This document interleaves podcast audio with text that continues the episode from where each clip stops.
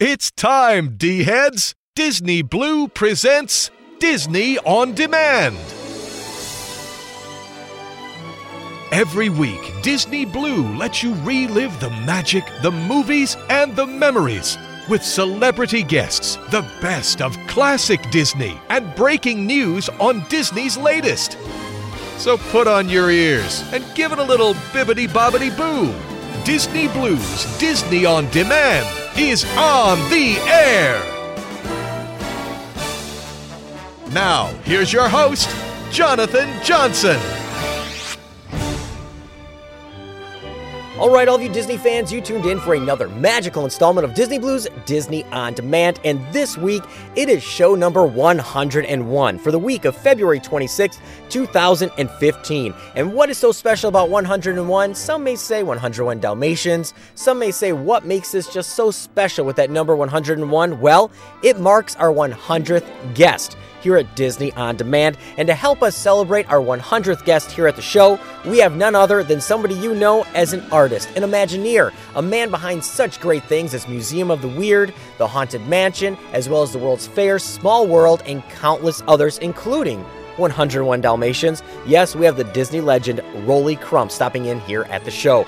Rolly's going to stop in and talk with all of us about his entire career and some of those great stories that he loves to tell. And he's going to just take that trip down memory lane as our 100th guest here at the show to talk about being a Disney Imagineer, working on many of these projects, hijinks in the animation department, working on Small World, his legacy, and more. In addition, since we are taking that look back, we're going to take a look back once again at this week in Disney history as we have the D team here with Nathan taking that look for all of you D heads. And Jason, yes, our D team member is going to go down deep into the vault once again with another Blu ray and DVD to add to your collection. And no Disney show would be complete without some music. And we have Paige back with a magical music review. We have news hot off the D wire and many other goodies. So before I kick off the show here this week, I do want to mention that DizRadio.com is proudly sponsored by DVC-rental.com, the official sponsor of Diz Radio. At DVC-rental.com, you can save up to 60% off your next Walt Disney World vacation just by purchasing unused Vacation Club points from Vacation Club members and stay at the best vacation resorts like the Grand Floridian, the Polynesian, and many others, and spend that money on what else? Souvenirs. Just book that trip through DVC-rental.com, the official sponsor of Diz Radio. So, all of you D heads, show number 101 has arrived with our 100th guest, Rolly Crump, the D team in the horizon, news out off the D wire, many other goodies on the horizon. I know that this is going to be a fantastic show, so if I'm being short for the intro here this week, it's because I'm excited to get things kicked off. So, let's officially kick off show number 101 for the week of February 26, 2015. And I'll be right back, all of you D heads.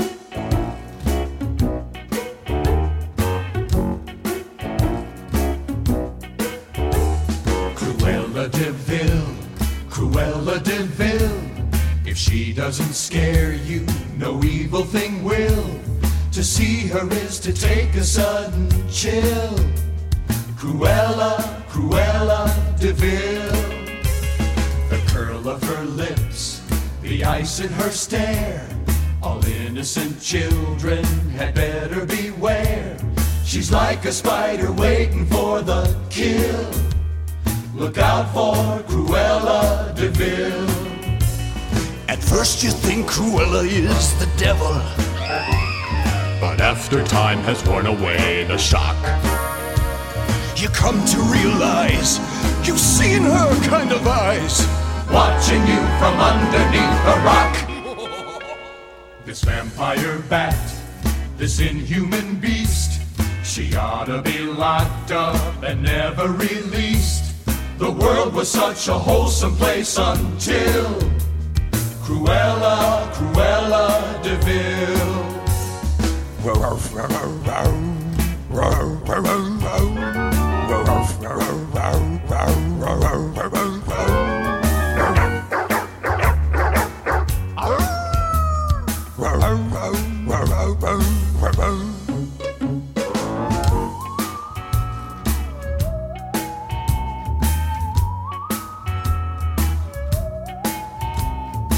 Like a spider waiting for the kill. Look out for Cruella de Vil. At first you think Cruella is the devil. But after time has worn away the shock, you come to realize you've seen her kind of eyes. watching you from underneath the rock. This vampire bat, this inhuman beast, she ought to be locked up and never released. The world was such a wholesome place until Cruella, Cruella de Vil, oh Cruella, Cruella, Cruella de Vil. Trooper addressed envelope to Davis and Kirk. Write down that. They say a bird in the hand is worth two in the bush, but this little fellow here is worth a fortune because we poured a fortune into creating him. Now, the first problem was to make a move. Come on, presto, move. That's it. Come on, show off. Rear back and show out your chest there. That's it. The crowd. It cost a heck of a lot of money, so you should live up to it. well, actually, it wasn't as simple as that. Just as we had to learn to make our animated cartoons talk, we had to find a way to make these characters talk too. Now, to accomplish this, we created a new type of animation. So new that we had to invent a new name for it. Ooh, uh, uh, uh, audio animatronics? Right, audio animatronics. This is Rolly Crump, a Disney Imagineer, and you're listening to Disney On Demand.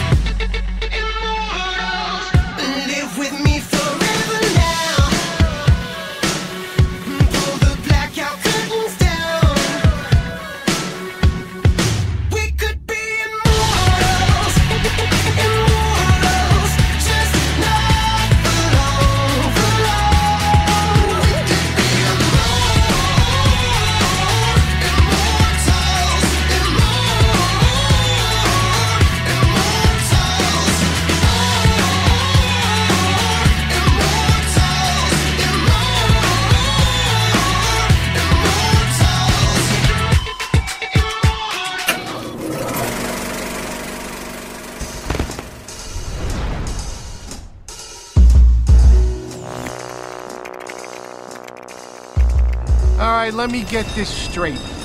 A man in a kabuki mask attacked you with an army of miniature flying robots. Microbots? Baymax, tell him. Yes, officer. Ah! Microbots. Yeah, he was controlling them telepathically with a neurocranial transmitter. Come on! I am not fast. Yeah, no kidding! Go, go, go, go! So Mr. Kabuki was using ESP to attack you and Balloon Man.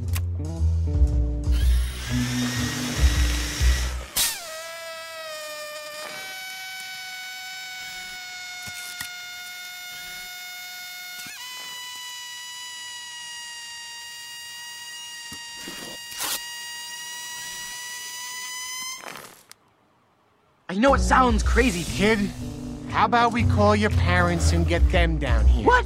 Write your name and number down on this piece of paper and we can help.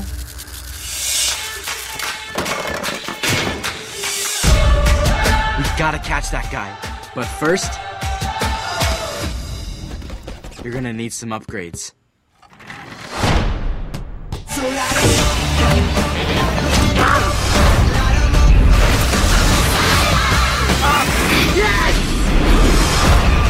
A lunatic in a mask just tried to kill us. How cool is that? I mean, it's scary, obviously, but how cool?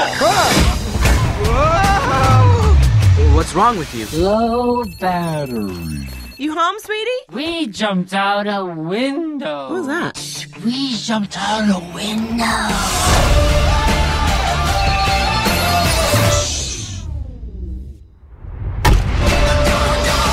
Harry baby. Harry baby.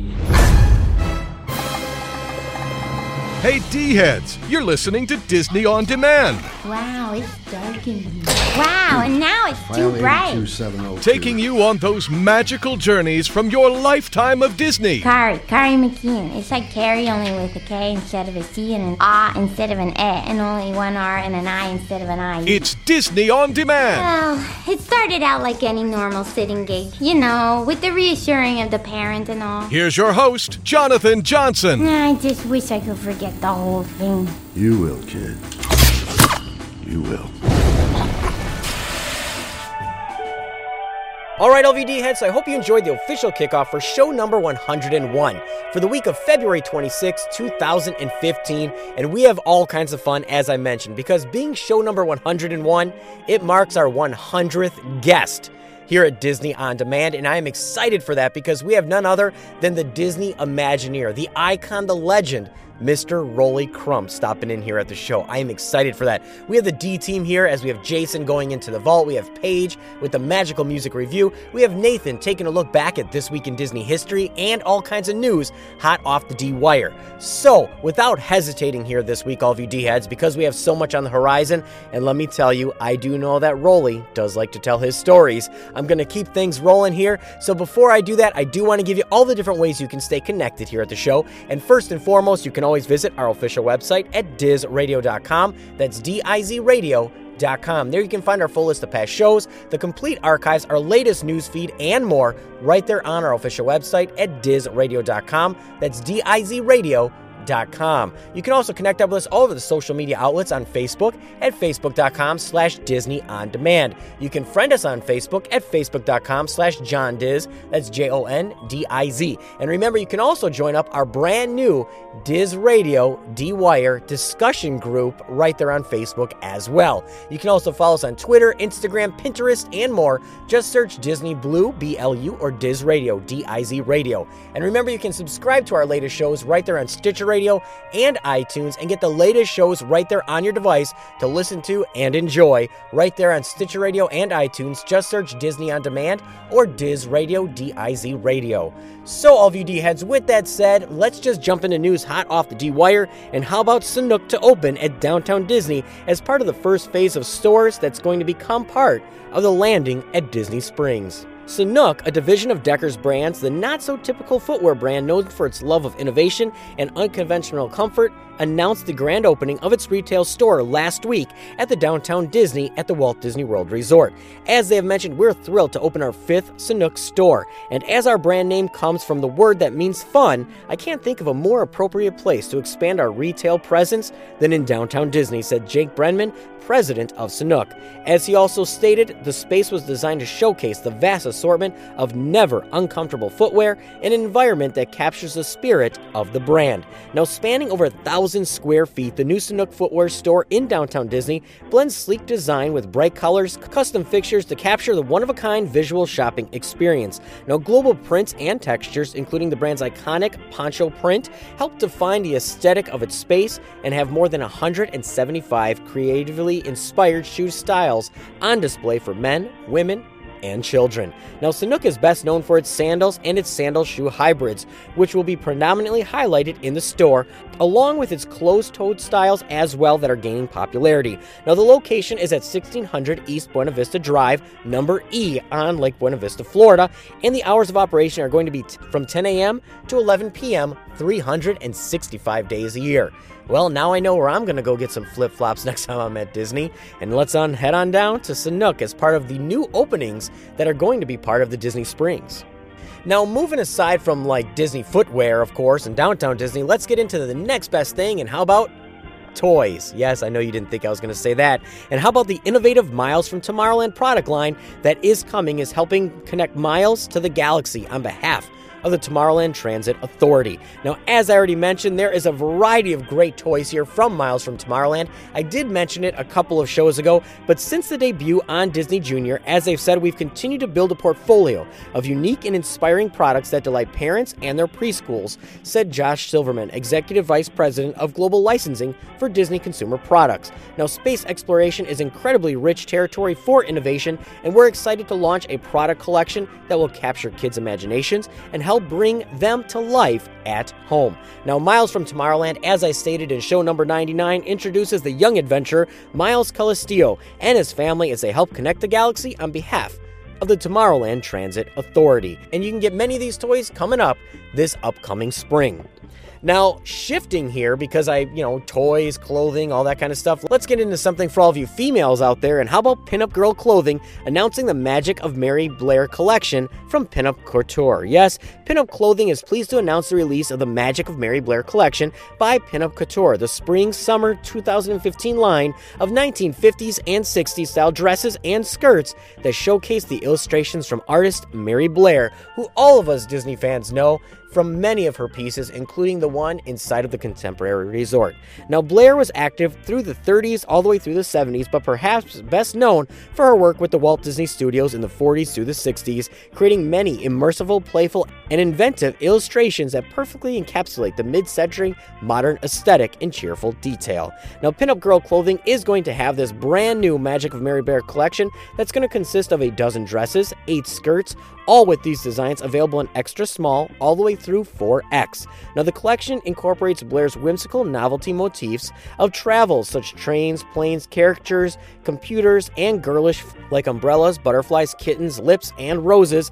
And some of the art included was previously used in the 1950s for handkerchiefs and scarves manufactured for Carol Stanley Studios of New York. Now, the collection will also showcase one of Blair's personal artworks depicting a mother embracing her child. Now, these designs be incorporated all over the border prints pinup couture designs, including the flirty and famed 1960s style Jenny dress, which features adjustable straps, gathered by a full skirt, and more. Now, as they have announced, this collection is a dream come true for pinup girl clothing. Creative director and assistant designer, who employed her own artistic talents in bringing Mary Blair's designs to life. I started my career in animation frequently, the only woman in the room, and Mary is my idol. She accomplished so much and refused to be overlooked in a male dominant world and stands out as inspiration for all graphic designers, illustrators, innovators, and dreamers today. Now, the Mary Blair family estate is thrilled to be associated with this project, said Blair's nieces, Jean Chamberlain and Maggie Richardson. Now, this is brand new, coming out, and fear not, all of you D heads, we're actually going to have Pinup Girl Couture here on the show with Pinup Girl Clothing. She's going to stop in and talk with us about the Mary Blair collection, and you can find out more at pinupgirlclothing.com. Now, moving forward here, let's just get into something completely different. And how about Wonder Forge debuting exciting new lineups of Disney, Marvel, and Star Wars games at the New York International Toy Fair? Yes, Seattle based Wonder Forge is a standout game aisle itself. Now, as they said, we grew up on Disney, and so it's a real pleasure to bring these beloved characters and stories to life for a whole new generation and kids, said Jacob Christman, Wonder Forge president and founder. From classic Star Wars to contemporary favorites like Doc McStuffins, our 2015 lineup offers kids and families fun new ways to engage and connect through innovative gameplay. Now, some of the 2015 game highlights from Wonder Forge is going to be Doc McStuffins Mix It Up. Now, this is going to be a game where you can cure the mystery of Boo Boo like Doc McStuffins. You use deduction to figure out what will help Lambie, Stuffy, Chilly, and friends feel all better. Now, whoever collects the most bandages win. And here you can put your problem solving skills to test with this clever guessing game for ages 3 and up, and it's, and it's going to retail for about $15 per game. Now, the Miles from Tomorrowland Rockin' Rocket game itself is going to be Miles and his family are making some important deliveries, but they're running out of room on their ship. And you need to help them by stacking, shifting, and transferring objects onto the spaceship as you navigate towards planets in the solar system. Now, you got to keep the ship steady because if you upset the balance, the delivery will get lost in space. Now, once again, this is for ages 3 and up. Now, there's also going to be Miles from Tomorrowland Astro Tilt game as well, with Miles from Tomorrowland's crew. You can follow audio cues from the Tomorrowland Mission Control to maneuver the spaceship through the galaxy by tilting the tablet, explore planets, dodge asteroids, and visit amazing supernovas with the flick of a wrist. For extra fun, you can challenge friends and pass and play action to see who can race around the galaxy the fastest. And this is going to be for ages 4 and up. Now, all these are brand new, including Star Wars, Marvel, and many other games, and you can find out more from WonderForge.com. Now, if it seems like I'm going really fast here, all of you D heads, I am. Like I said, it is show 101, our 100th guest, and I am just excited to get to talk to the one and only Rolly Crump here very soon. So, if it seems like I'm breezing through news here this week, fear not, I am. You're completely correct. So, pushing right along here, let's go to HSN. Yes, the Home Shopping Network. And how about HSN to launch the Modern Princess Collection by Coco as part of the marketing collaboration with Disney for Cinderella? Yes, innovative entertainment and lifestyle retailer HSN announced this week that supermodel Coco will debut her first ever apparel line with Modern Princess Collection by Coco in March. Now, the capsule collection, which will feature many of HSN's top designers and brands across fashion, footwear, jewelry, accessories, and home and beauty, is part of a larger assortment of merchandise inspired by Disney's all new movie, Cinderella, coming out in March. Now, to promote the collection and the film, HSN, through a multifaceted marketing collaboration with Disney, has developed a comprehensive 360 degree marketing campaign that's going to include a 24 hour live event on March 10th and two additional primetime specials on March 11th and March 12th. Now, this unique marketing program is a key component of HSN's entertainment integration strategy, which drives engagement across all over the retail shopping platforms, including TV, digital, and mobile. As they've officially released, storytelling is the foundation of everything we do at HSN, and Cinderella is perfect storytelling to tell through unique brands and product experiences, said Bill Brand, president of HSN. We are excited to once again collaborate with Disney and can't wait to introduce this tremendous new work from Coco and our many fantastic designers to customers this coming March. Now, drawing inspiration from the intricate designs and beautiful sets of Disney's all new live action Cinderella, the Modern Princess Collection by Coco is going to feature fairy tale influenced patterns that capture the essence of today's modern day princess. Now, key pieces from the collection are going to include a butterfly print skirt, as well as matching sleeveless blouse, a double diamond quilted jacket, as well as mixed media studs, and long sleeve draped gowns with embellishments in detail. No, I don't know what all this means either, D heads. I'm not a female. But there's a lot of great things. They're going to have contemporary skirts, blouses, jackets, and many other things from handbags and more. Now, if you want to find out more information about this and the collection that is kicking off on March 2nd, be sure to visit hsn.com and find out more on Facebook and Twitter as well. And this is going to be brand new in connection with Walt Disney's live action Cinderella.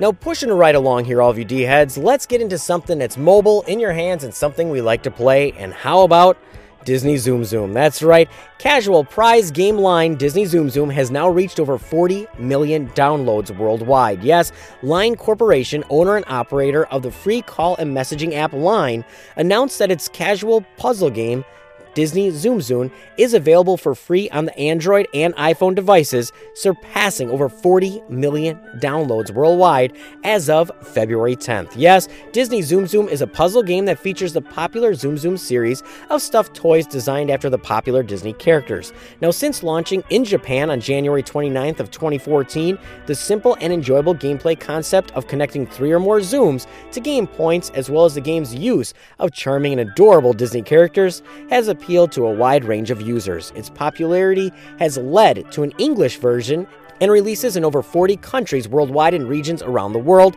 centered in the United Kingdom and other European markets as well, including Taiwan, Thailand, and other key markets in East Asia. Now, in addition to the game's im- impressive domestic success, Tsum Tsum has captured a significant fan base in the United States, with download numbers and sale figures showing a steady growth trend globally around the world, with an all new record, as I stated, of over 40 million downloads as of February 10th. If you want to find out more about this, definitely check it out, play it, and let me tell you, be careful because the D team will back me up on this. It is addicting. So, all of you D heads, with that said, I'm going to keep news pretty short here. We have a lot of things on the horizon our 101st show, our 100th guest, and more. So, what I'm going to do is release the reins to the D team. That's right, we're going to take a look back at what just happened within the Disney company with This Week in Disney History. And we also have Jason going deep into the vault with another Blu ray and DVD to add to your collection. We also have Paige here with the Magical Music Review, looking into those magical music and the, the sounds and the, the energy, the things that just bring that Disney magic to life, and many other goodies on the horizon, including myself stopping in with the one and only Rolly Crump, Disney Imagineer and legend. So, all of you D heads, before I release the reins to the D team, I do want to say that DizRadio.com is proudly sponsored by DVC rental.com. And at DVC rental.com, you can save up to 60% on your next Walt Disney World vacation just by purchasing unused Vacation Club points from Vacation Club members and staying at the best Walt Disney World resorts from the Grand Floridian, the Polynesian, and many others, and saving that money and making it the most magical trip that you're going to have for your family just by booking it through The official sponsor of Diz Radio. So, all VD heads, with that said, I'm going to release the reins to the D team. I'm going to get a drink here, and then we're going to press on. And the next time you hear me, I'm going to have the one and only Disney legend, icon, and man, Rolly Crump stopping in here with me. Be right back, LVD heads, and take it away, team.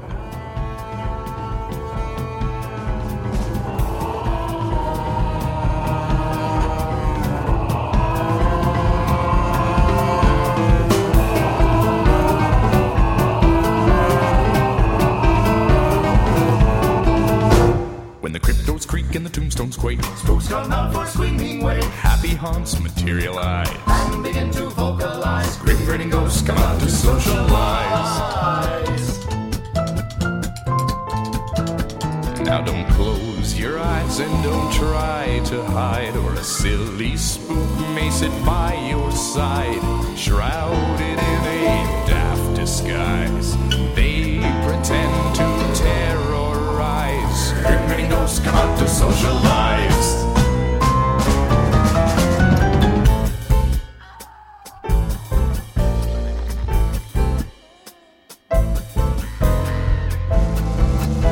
As the moon climbs high o'er dead oak trees, Spooks arrive for the midnight spree. creepy creeps with eerie eyes. Start to shriek and harmonize. Grim grinning ghosts come out to socialize. When you hear the knell of a requiem bell, We're ghostly with the spirits well. restless bones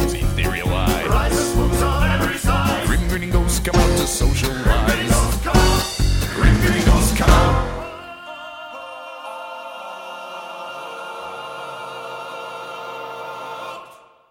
To socialize. Our exhibit called It's a Small World is a salute to the United Nations Children's Fund, a worldwide organization that is working for a better tomorrow by helping the children of today. Our musical fantasy features the songs and dances of youngsters from more than 100 nations, each singing in his own native language. Now, when the current World's Fair ends, all four of our shows, the Magic Skyway, the Carousel Theater, Great Moments with Mr. Lincoln, and It's a Small World will find a permanent home at Disneyland, USA. But right now, they're all being featured at the World's Fair.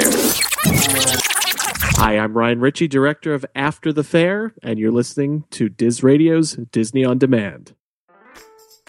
Hi again, D-Heads, and welcome to another installment of This Week in Disney History. I am Nathan, and ready to take you through another segment's worth of historical Disney facts and potential trivia. As always, let's begin.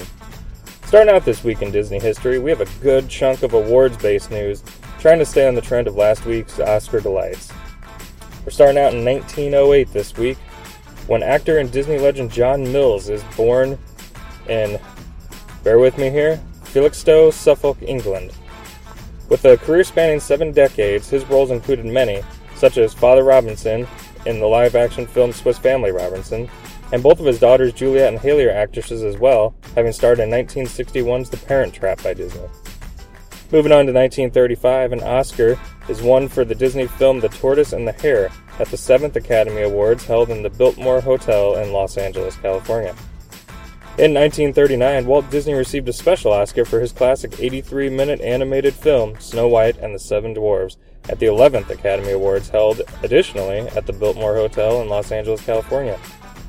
Present at the awards ceremony, 11 year old at the time, Shirley Temple, presented Walt with one statuette and seven miniature statuettes for a significant screen innovation which had charmed millions and pioneered a great new entertainment field for the motion picture cartoon industry. In 1940, Disney's second animated feature, Pinocchio, which premiered early in February, is generally released in the United States. In 1951, actress Deborah Jo Rupp is born in Glendale, California. Best known as Kitty from the hit TV series That 70s Show, she also has some Disney credits, including Air Buddies as the voice of Belinda and the animated movie Teacher's Pet, uh, which was a uh, feature film and a television series as the voice of Mrs. Helperman. In 1955, Steve Jobs, which is one of the leading figures in the computer industry, is born in San Francisco, California. Jobs, who is a co founder and CEO of Apple Computers, Jobs bought Lucasfilm's computer graphics division in the mid 1980s and turned it into Pixar Animation Studios. With his help, he is credited as executive producer of the 1995 Disney Pixar film Toy Story. And also in 1955, comedian Gilbert Gottfried, who is the voice of Iago the Parrot from Disney's Aladdin feature, TV shows, and park attractions, such as the Enchanted Tiki Room under new management, is born in Brooklyn, New York. Moving on a few years to 1987, TV's The Wonderful World of Disney aired Parent Trap 2, starring Hayley Mills. Also in 87, here's a technology throwback for you before the times of Blu ray and DVD. Disney's Sleeping Beauty is released on Laserdisc. In 1993, Pleasure Island hosted its third annual Mardi Gras celebration and kicked it off for two full days in Florida. Also in 93, Beauty and the Beast knocked away the competition at the 35th Grammy Awards held at the Shrine Auditorium. Some of the awards included Best Pop Performance by a duo or group with vocal going to Beauty and the Beast, which was performed by Celine Dion and Peabo Bryson. Also, Best Pop Instrument Performance is awarded to Beauty and the Beast from Richard Kaufman conducting and the Nuremberg Symphony Orchestra. Also, Best Instrumental Composition written for a motion picture or for television is given to composer Alan Menken for the Beauty and the Beast film.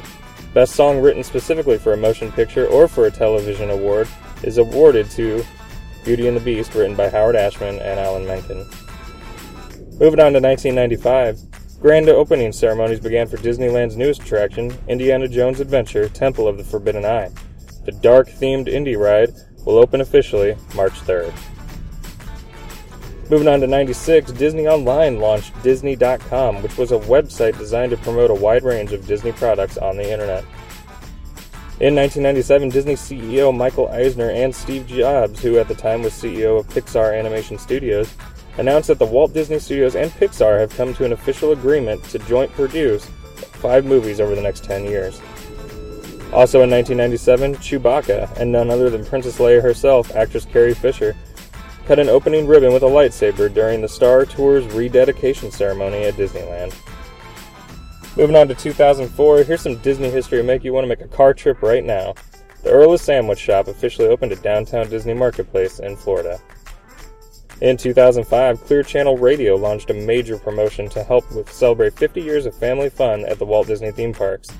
Over 400 Clear Channel radio stations participated in the campaign and helped by airing promotional spots, providing de- event details for the happiest celebration on earth.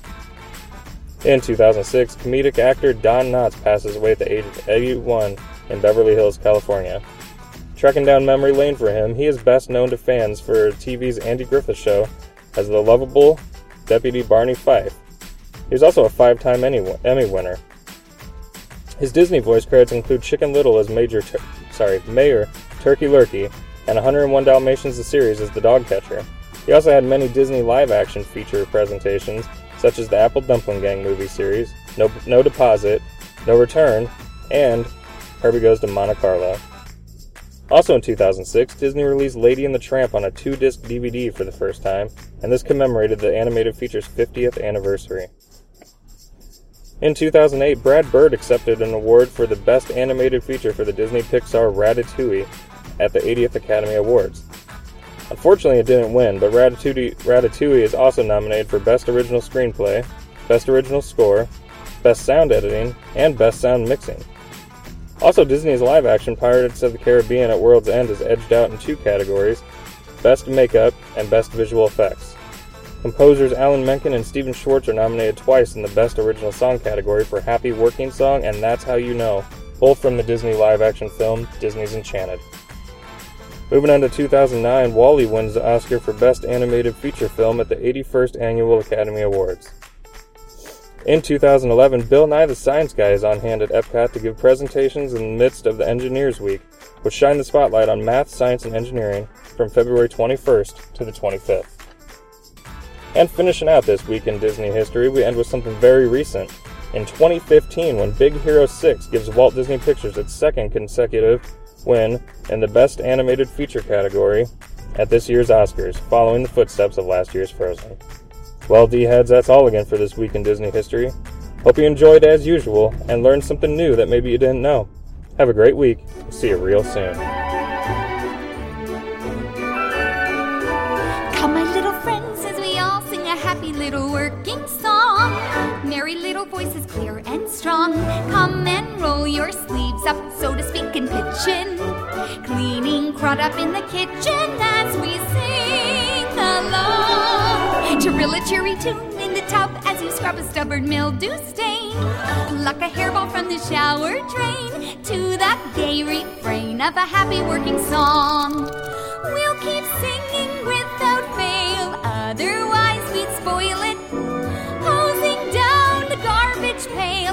scrubbing up the toilet. Oh, how we all enjoy letting loose with a little la da dum dum dum.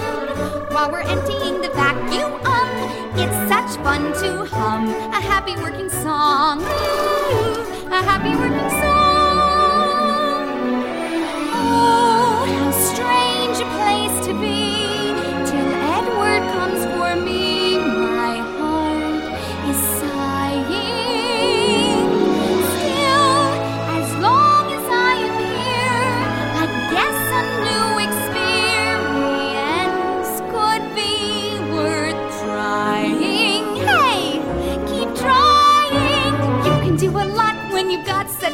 working tune to hum. While you're sponging up the soapy scum, we adore each filthy chore that we determine. So, friends, even though you're vermin, we're a happy working dog. Singing as we fetch the detergent box for the smelly shirts and the stinky socks. Sing along. If you cannot sing, then hum along as we're finishing our happy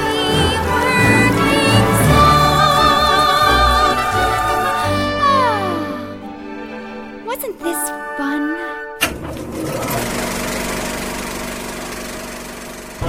One is cute. Ten are fun. But the adventure begins with 101. Oh, the Puppies are here! Have you ever seen so many puppies? I'll take them all, the whole litter. Never. You're not getting one. What? For the first time ever, I want the job done tonight. Yeah, puppies. They're gone! Disney's timeless classic 101 Dalmatians She's gonna make coats out of us. Sound alert! comes home on Blu-ray and digital. After them! Come on, kids, hurry. There they go. Blast them, Tin. Fire one. Fire two. We gave him a slip, didn't we, Dan? Just wait. You'll be sorry. And with digital HD, you can pick your favorite spot to watch. This'll be fun. The Diamond Edition of Disney's 101 Dalmatians. It'll be a sensation. Unleash the fun for the first time on Blu-ray and digital, only for a limited time. Oh, my siestas are getting shorter and shorter.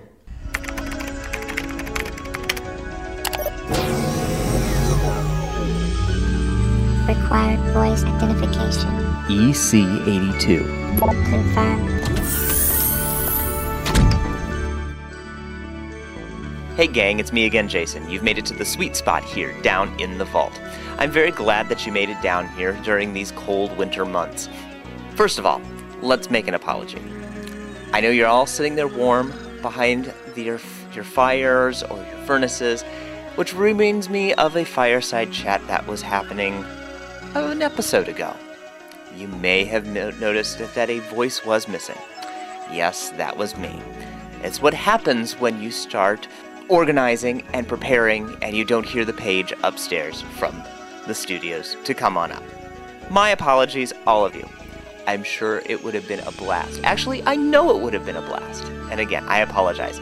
I hope to be there next time when we all get to sit together and chit chat about your favorite things, all things Disney. While I've got you here, as I said, you're in for a gem this week. We have hit episode 101. And what better way to do so than spotlighting Disney's 101 favorite things? Dalmatians. That's right. We were very fortunate to have Dalmatians come out on Blu ray in their Diamond Edition just a few weeks ago. And as I've been going through the animated classics at home ourselves, we have actually hit that mo- moment. So, with that, I'm going to bring to you Disney's classic 101 Dalmatians. As in most Disney classics, they are all based upon a short story, a novel, or a fairy tale. And believe it or not, as I've discovered that most people do not realize, 101 Dalmatians is indeed based off of a novel. A 1956 novel by Dodie Smith called 101 Dalmatians. There was actually a sequel written to it called The Starlight Barking, which of course we all know what happens within the movie. Of course, our Disney animated sequel is not called that. Of course, it's Patch's uh, London Adventure. Or you can go to the second one, which would be 102 Dalmatians Puppies to the Rescue, which is more of the adaptation for the cartoon. But I digress. Let's get back to the main story. London is a magical place. A little rainy at times, but magical nonetheless. And Pongo feels it's time that his man pet needs to find a lady love. Well, I actually think he's looking for love for himself, but that's entirely up up in the air for that. Knowing it's time for a constitutional, Pongo takes Roger out to the park, where they bump into Anita, and of course, Pongo's lady love, Perdita. After a few misgivings, things happened and love is sparked. Now, Roger and Anita bring up their puppies as they should as part of their family. It's not until Anita's best friend from college, Cruella, comes into the picture. What would Anita's friend from college ever want now that Roger is a great writer of song? Well, you'd think maybe a theme song, which he does. Or maybe she's doing advertising. Who knows? But it turns out Cruella is indeed infatuated with fur. And the fur of the puppies is what she wants. And it just so happens that Pongo and Perdita are indeed ready to have a litter. Discovering that the litter has come to be, Cruella finds it's time to take what's due to her. Roger and Anita say no. Pongo and Perdita are pleased, but no has a different meaning to Cruella, and she has the puppies kidnapped. Frantic and scared, Pongo and Perdita go out in search for their puppies. And it's not just the 15 that they originally had. It is soon discovered that Cruella has kidnapped 99 puppies in total. Now, what would a woman that crazy want to do with 99 puppies? it seems that she wants to create coats made of puppy fur just for her. Pongo and Perdita cannot find the puppies alone and uses the starlight bark to help bring all of the puppies of the world together, united to find information, kind of like an early cell phone if you think about it, to bring them all together to find out where they are hiding. It is soon discovered by the Colonel, Sergeant Tibbs, and the Captain that Jasper and Horace, Cruella's henchmen, have taken the puppies to Hell Hall. Now, what's Disney's fascination with hell recently? If you go back to the last film, of course, being Sleeping Beauty, she says hell, and that's really bad.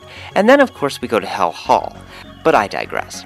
Sergeant Tibbs' cunning cat like maneuvers, well, because he is a cat, is able to get all 99 puppies out safely, but not without being discovered. And thus, Horace, Jasper, and Cruella are after each and every puppy that they can capture. Surviving the bitter cold, they make it to a fine small town where they are nearly home free. And with the help of a little soot and a little ingenuity, the t- puppies are on a truck headed back to London. Of course, not without a few chases and fights, making sure that Cruella never gets these puppies again. Roger and Anita believe there's no hope for the puppies and have no means to understand why Pongo and Perdita would leave. It's not until these black lab puppies come in, only to be discovered that they are truly the 101 Dalmatians, creating their own Dalmatian plantation. Now, with this being a diamond edition, you would expect many great things. And you do, in many respects. In the quality of the video, pristine. We're back to wonderful, beautiful crispness. The scratchiness that the, the actual film negative had been giving, let's think back to Sword in the Stone and especially Mickey's Christmas Carol. Gone, eliminated. It's beautiful. You can actually see what makes me feel as more of a drawing come to life when it comes to this film. A lot of harsh edges, a lot of black and white, but a lot of beauty that I think is lost when people discuss this film. Audio, we are back to pristine 7.1 audio. There is another digital track that you can listen to if you choose to be in its strict mono version. For us purists, you have that opportunity as well. Will I say it's the best remix in audio? Not necessarily, but you know what? I'm just glad to have this film in my hand. What else are you going to get? Well, it just so happens that Rolly Crump, hmm, seems interesting. Who might be upstairs? Along with many artists and animators from the film, including voice actors, reminiscing about their time doing this program, as well as using a time saving measure called Xerox. Hmm. The ingenuity that came through this film, yet I still feel is one of the lost treasures. It seems odd that this film has not been re released as often as other classics. Be thankful that this one came out. 101 Dalmatians, it's a five facts with young Cameron Boyce. He played Cruella's son in the new upcoming show, The Descendants. Be on the lookout for this Disney Channel exclusive. I'm looking forward to it. He explains the interesting things that make 101 Dalmatians 101 reasons for you to watch. The Further Adventures of Thunderbolt, a beautiful, briefly animated film featuring Thunderbolt and what happens after the waterfall. The best doggone dog in the world? It is considered the 10th episode of The Wonderful World of Disney's fourth season, and believe it or not, it is presented in high def. Of course, you get it all done, this fine feature, in Disney View. I have to say, though, of the Disney Views, this was not my favorite. I think it distracted just a bit, but not by much. And the making of 101 Dalmatians and many different views of that. And this comes from the past incarnation of the DVD release of Dalmatians. You also get music tracks that include Selena Gomez singing Cruella de Vil, a deleted song called March of the 101, another abandoned song, Cheerio, Goodbye, Toodaloo, and Hip Hip, as well as Don't Buy a Parrot from a Sailor. Of course, there are also demos and alternative versions of these songs. Also included How to Draw Cruella de Vil, Sincerely Yours Walt Disney, trailers, TV spots, and promotional radio spots, all in SD for you to enjoy. The great thing about those classic moments, all in SD for the most part, all of the previous stuff, all shot in HD. So you're getting that wonderful world of Disney uh, piece in HD, Thunderbolt in HD. You're really going to enjoy this. Can I speak highly enough of this show? Not enough. I'm so glad to have it back into the vault that it pleases me that this was a Diamond Edition. I only look forward to our next Diamond Edition, which won't be in until October, when we see Aladdin's lamp land back here. So, I'm going to file this one under Dalmatian Plantation, and we will enjoy another fine feature film next week down here in the vault.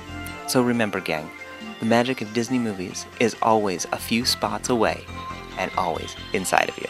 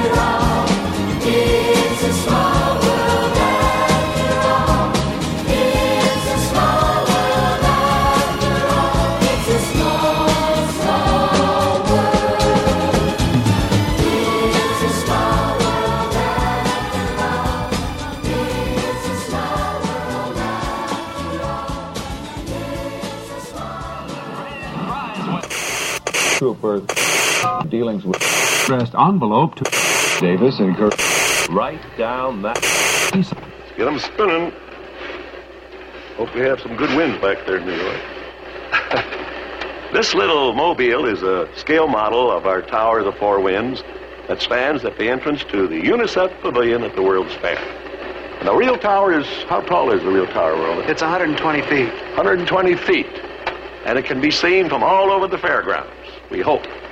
So when you visit the fair, ask your friends to meet you under the Tower of the Four Winds at our pavilion here. Incidentally, if you're looking for our good friend and sponsor, Eastman Kodak, they're right next door to our UNICEF exhibit. And if you can't find UNICEF, remember it's right next door to Eastman Kodak. Now, the tower's colorful figures represent animals from all over the world, I think, don't they? That's right. What animals? Oh, there's a camel and a llama, and Where's the camel? the camel's the little green ball on the carousel. That's the camel. you know, like all our other exhibits, we checked the real tower out carefully before shipping it to New York. And here's how it looked when Roland and I went down and gave it a final dry run.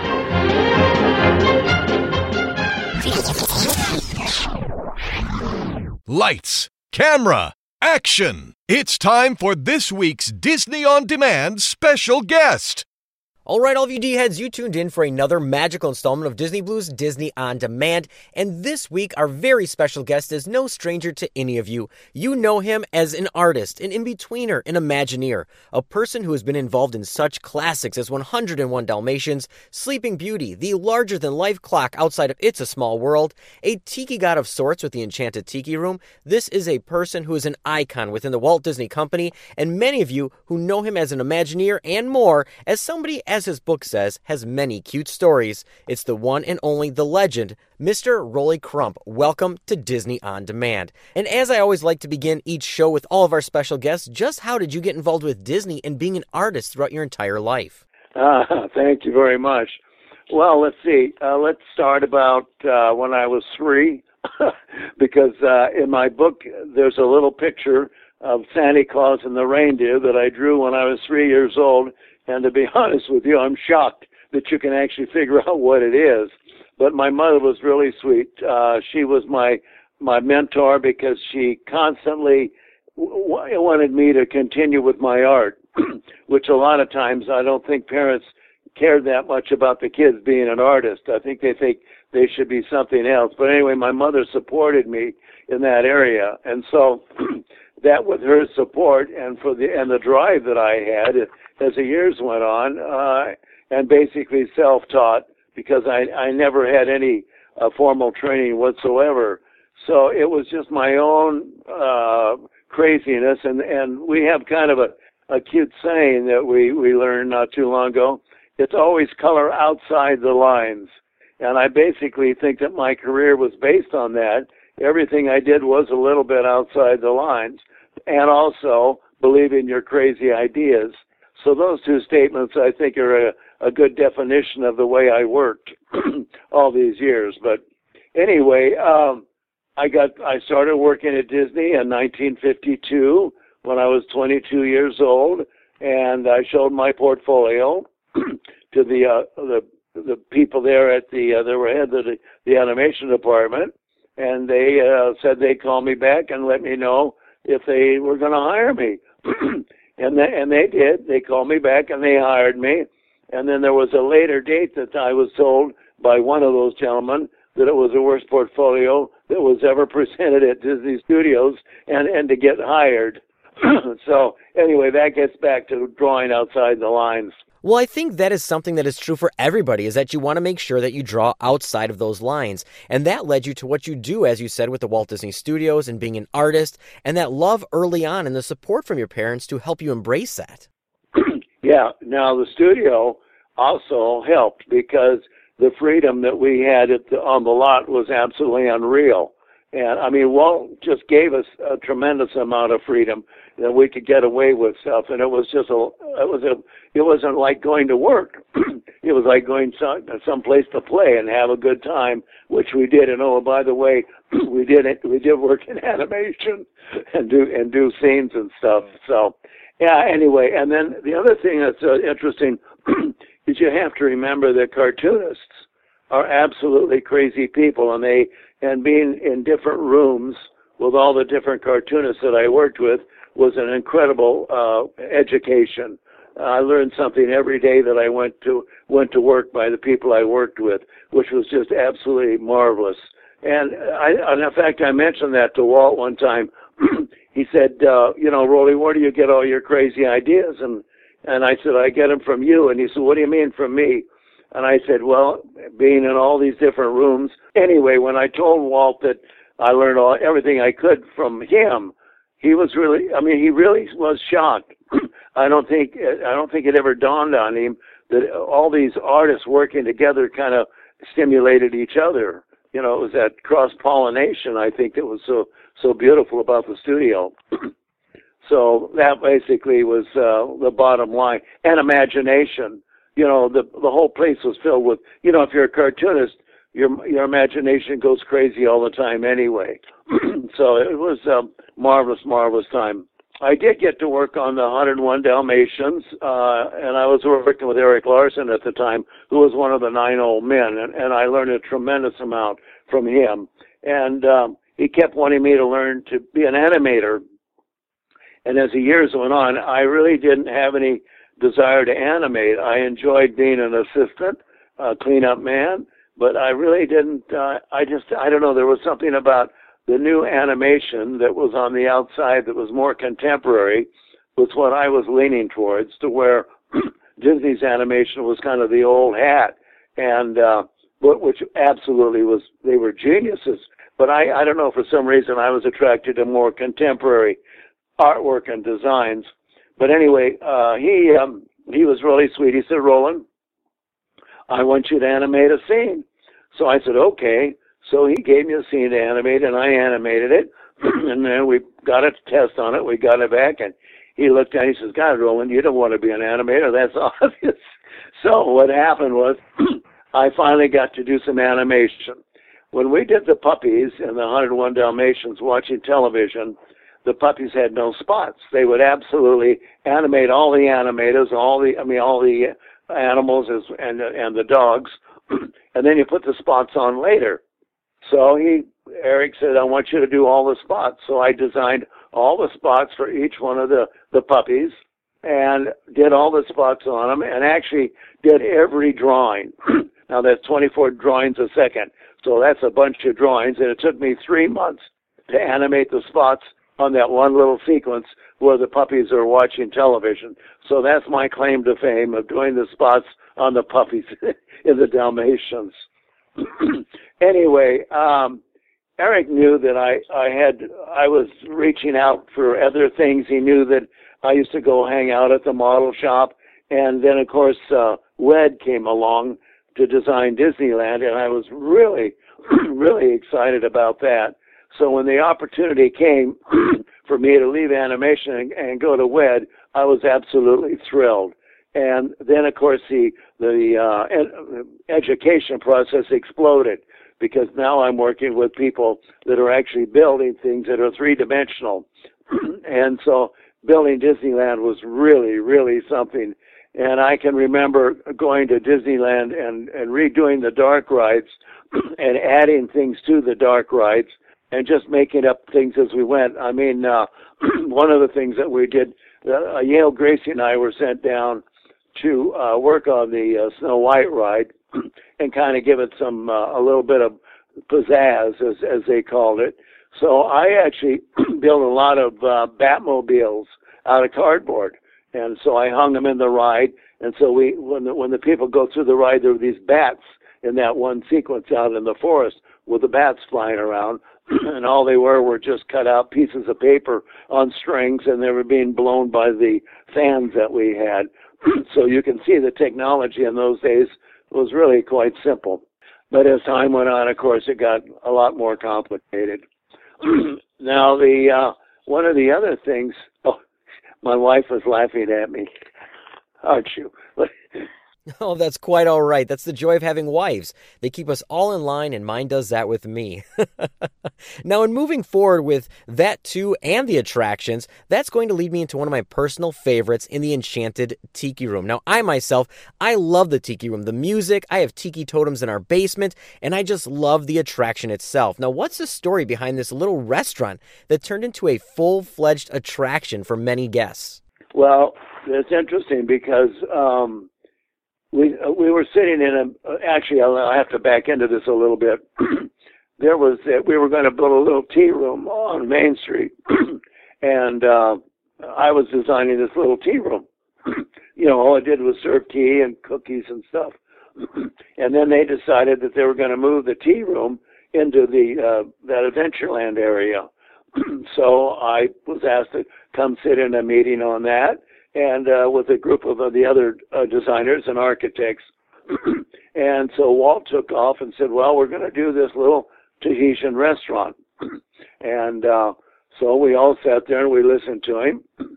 And so one of the uh, the fellow that was running it, Dick Irvine, who was in charge, asked John Hench, the lead uh, architect, um, you know, art director, to do a, ron- a rendering of what uh, possibly uh, the tiki room uh, would look, the little restaurant would look like.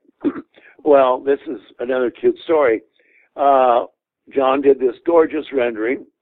we met with Walt the following week, and uh, it was uh, beautiful sculptured of, of tikis and, and there were bird cages and exotic birds in them and everything. and Walt took one look at it and he turned to John. He said, John, you can't put birds in the restaurant. And John said, why not? And he says, because they'll poop in the food. and, so everybody, everybody kind of laughed and, and Walt really said that. and John said, no, these are not real birds, uh, Walt. These are uh, stuffed birds. And Walt said, John, Disney does not stuff birds. he said, well, no, no, no. They look like they're stuffed. He says, but they're not. They're little mechanical birds. And Walt said, oh, little mechanical birds. so now you can imagine there's about six or seven of us sitting in a meeting and just talking back and forth. You know, we're not designing, we're just talking. And by the time you got finished with a couple of hours with Walt, something obviously gets designed by by the committee that did nothing but talk about it. so yeah, really, truthfully, it was really crazy. So anyway, from then on, uh, Walt wanted a, a bird show in there, and that he wanted. He asked me, he said, uh, "Roland, he said, uh, I want you to do a, a birdmobile coming out of the ceiling." And I looked at him. I said, "What?" He said, "No, I want you to take and do like a big chandelier with all these birds coming out of the ceiling." So I said, okay, I'll do that. And uh, because I'd do anything he asked me to do, and I didn't have a clue what I was doing. So what happened was they they contacted MAPO, you know, the design. Well, that was, it wasn't MAPO yet. Actually, it was the uh, machine shop over at the studio to design an armature of something that would hold birds and also would have the lines, the air lines that would go to each one of the spots on the chandelier so the bird can animate. so the next thing I know, this big piece of iron comes in with these weird arms on it and everything. And they said, okay, Rolly, make, make, you know, make it look like a piece of driftwood. And I said, what? So they gave me the plastiline clay that I work with and they put me on a Raymond lift that would lift me up. And I'd sit up there for a couple hours at a time, putting all this clay on this armature to make it look like it was a a broken piece of driftwood that had been out in the ocean for a while. So it actually turned out really quite well. I was shocked, but I just made it up as I went. There was no drawings on it or anything. It was just like a, a little, and if you really look at it, it does. It just looks like an old piece of wood, but the birds are the show. So it just looks like a bunch of birds perched on this funny little piece of wood that opens up that comes out of the ceiling. Meanwhile, uh, Walt asked me, he said, you know, when people have to wait for uh, to eat any food, you know, you have to pr- entertain them. so he said, Rolly, he says, I want you to uh, come up with a pre-show area outside there. So I went to John Hench and I said, John, what the hell do I do? he says, you get a book out of the library and find out what the gods are like in the islands of the Pacific, which I did. And I did, there was missionaries had written a beautiful book called Whispers on the Wind, and it was stories of the, the islanders and, and what they believed in and what they and the gods and goddesses that they believed in. so I read the book. I got the names of all the gods and goddesses, and I got uh, a book on all the sculpting of them. And so I started sculpting these uh, these tiki gods. and the the beautiful part about this story is that it was really cold in the model shop that time of year. It was the early spring, and the plastiline clay is so is is is hard. You have to keep it warm to keep it soft. So it wasn't. Uh, I couldn't get the the model shop to be warm enough to make the clay soft. So I put the uh, armature that I did on a set of wheels and push it out into the parking lot where the sun was.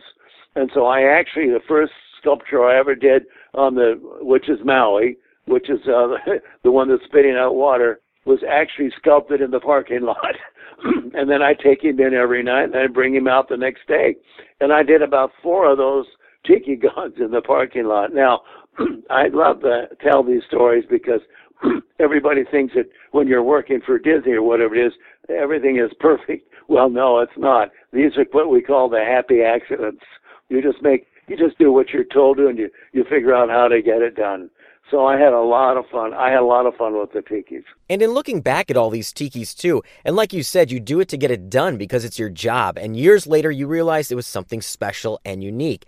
And with something like that in the tiki room, it does it ever amaze you that still generations later, people still love this attraction? I mean, I have four kids and they love the tiki room as much as I do. And are you ever amazed at how many people still are fond of this attraction and how many are still discovering it for the very first time now? Yeah, yeah, it's uh, it's, uh well, you know, uh, this gets back to what I was saying about happy accidents. Once we fin, and you know, it's interesting I, when you paint or you do sculpt or anything like that, the painting gets to a point to where it starts telling you what to do. In other words, I love it when I start talking with the, whatever it is I'm designing. And I know that when we got finished with the tiki room and it was running, I noticed that the drummers that were up on the upper shelves there looked really dead when they were drumming. They were drumming and everything, and I thought, wow, they need some spark to them. So I got those little sparkle trucks on the back of Sparkletts trucks, those little round discs, and I screwed all those little discs into their eyes.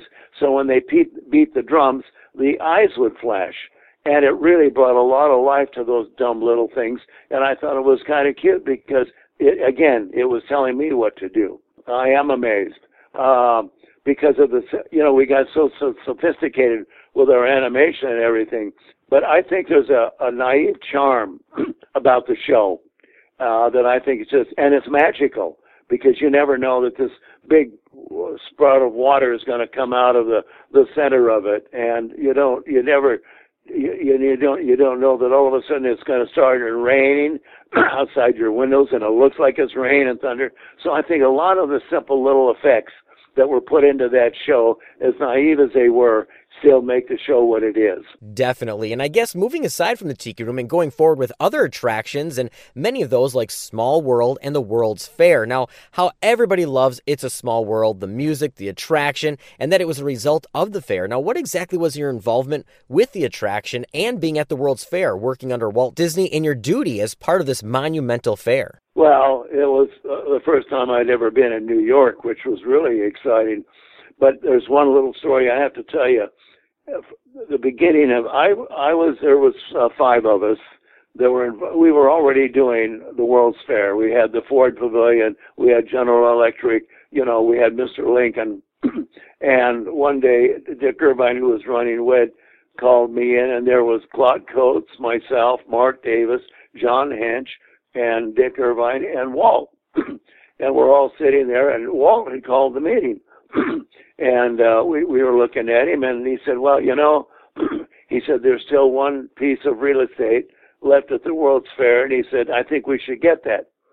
He says, I have an idea of a little boat ride. And we all looked at each other like, what the hell is he talking about, a little boat ride? because we just finished Mr. Lincoln, which was a, an animatronic figure above and beyond anything that had ever been done.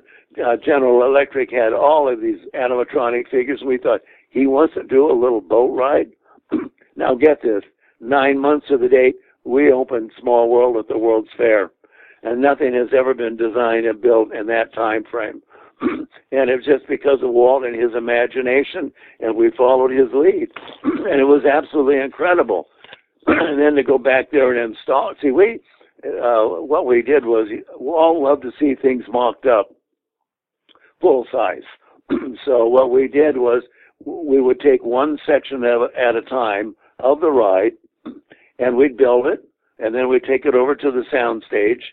we'd mock up it exactly the way it's going to be in the show with the lighting, the music, and everything.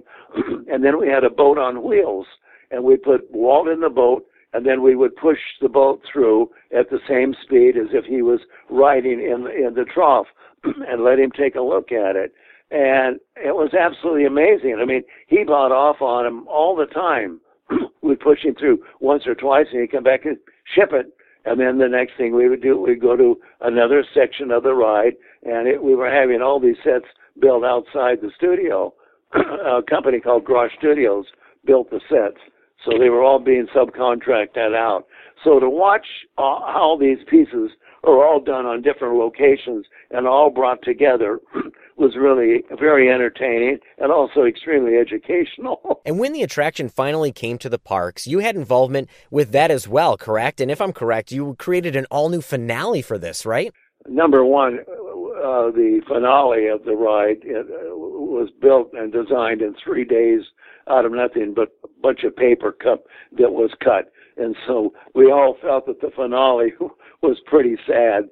So the first thing we did when we brought it back to Disneyland was redesign the finale. And of course, bring it back to Disneyland, we had the, the challenge of the front end. So Walt asked me to design the facade.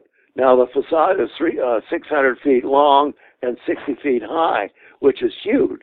And so I said, okay. So I took all the Mary sketches that she had done that were just perfect to work from, and uh, the other fellow that worked in the model shop, Fred Joerger, and I sat down with cardboard and black pens, and we cut out a, a cardboard model in five working days of the complete facade. And uh, the cute story about that is that Walt was coming over to take a look at the, the model that we built, and we had made some little trees that we want to put out in front that sort of dress the front end of uh, Small World, but we had no place to put them. So when we were working with the model, so we had them on a, a nice little piece of cardboard, and we put it up on top of the box that the, represented the building, and we did it there so we could reach up and and get a hold of the little trees and put them down in the ground. well, Walt came over and he got down and he he looked at it and he he got a big smile on his face. He says, "You know what I really like what you guys did." He says, "You put trees on the roof," and he says the public won't even know there's a building back there. And and, and Fred and I both said, "Yeah, Walt." And then all of a sudden we both started laughing. we explained to him the only reason trees are up there because it was easier for us to reach up and get get them for the model. And Walt said, "I don't care." He said, "I want trees on the roof." So we put trees on the roof in Small World, and they were there for quite a few years. but to maintain trees and boxes on top of that roof became a, a nightmare. And as, it, as the years went on, they slowly disappeared. but this is what happened. You know, the old man would see something, and we would do it, and it would turn out okay. So we had a lot of fun. and with Small World too, you had your hand in creating other larger than life things, like the larger than life clock that everybody knows around the world. It's iconic. It's one of those that's going to go in the Disney history books for generations. Now, what was it like working on that since it is so iconic for the Disney parks? Well, now that's another kid story. Um, well, there was a platform out in front uh, when I was building this model. Actually, we made it made the model out of wood, and uh, there was a platform in the front there where the boats went into the building, and there was nothing on it. so Walt said, "Rolly, what are you going to put there?" And I said, "I don't know." I said, "Maybe we'll have uh, orchestras come and play there for the people that are saying." I said, "No, no, no, we're not going to have any orchestras out there." So he said to me, "Why don't you put a clock there?" Oh, okay. So I called Mary Blair on the phone and I said, Mary, Walt wants a clock in the front of Small World. Please draw me a sketch of what a Small World clock would look like, which she did. a little pen and ink drawing that's just gorgeous. in fact, I still have that here at my house. I've got it tucked away. it, it disappeared and it ended up at Rolly's house. Anyway, I took and built a little wooden model, which I also have, of what the clock would look like. And I presented it to Walt. Walt bought off on it, and sure enough, we have a clock there that tells the time. And you know, the cute story is when we showed, when we ran the model, uh, that actually functioned exactly like the clock with the music and the doors opening up and the trumpeters blowing and everything. we had eight little figures come from behind the clock and walk around front and go out and go around the clock and disappear in the back side. And Walt took one look at it. He said, no. He says, I don't want figures coming out the back door. He says, I want them coming out the front door.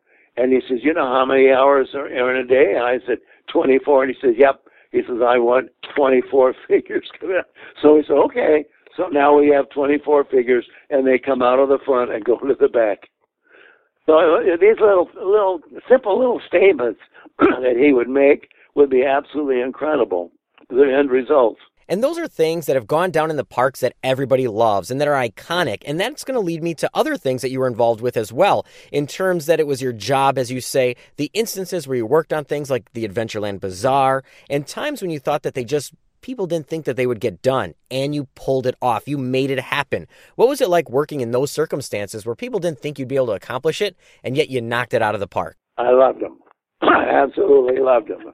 In fact, I had so damn much fun. You know, the interesting thing about it, and I and I I can't explain it, but working with Walt, I don't know, there was something about his magic that you, you caught on. Um, I did anything they, he asked me to do, even though I'd never done it before in my life. so there was uh, one thing that came out about the bazaar, and it was an old bazaar that had been there, and all it did was sell rubber lizards and it was dark and it was kind of you know ugly in there and nobody'd even go in to buy the rubber lizards because it was not inviting at all. So um dick irvine said that walt wanted me to redesign the the bazaar. I said okay.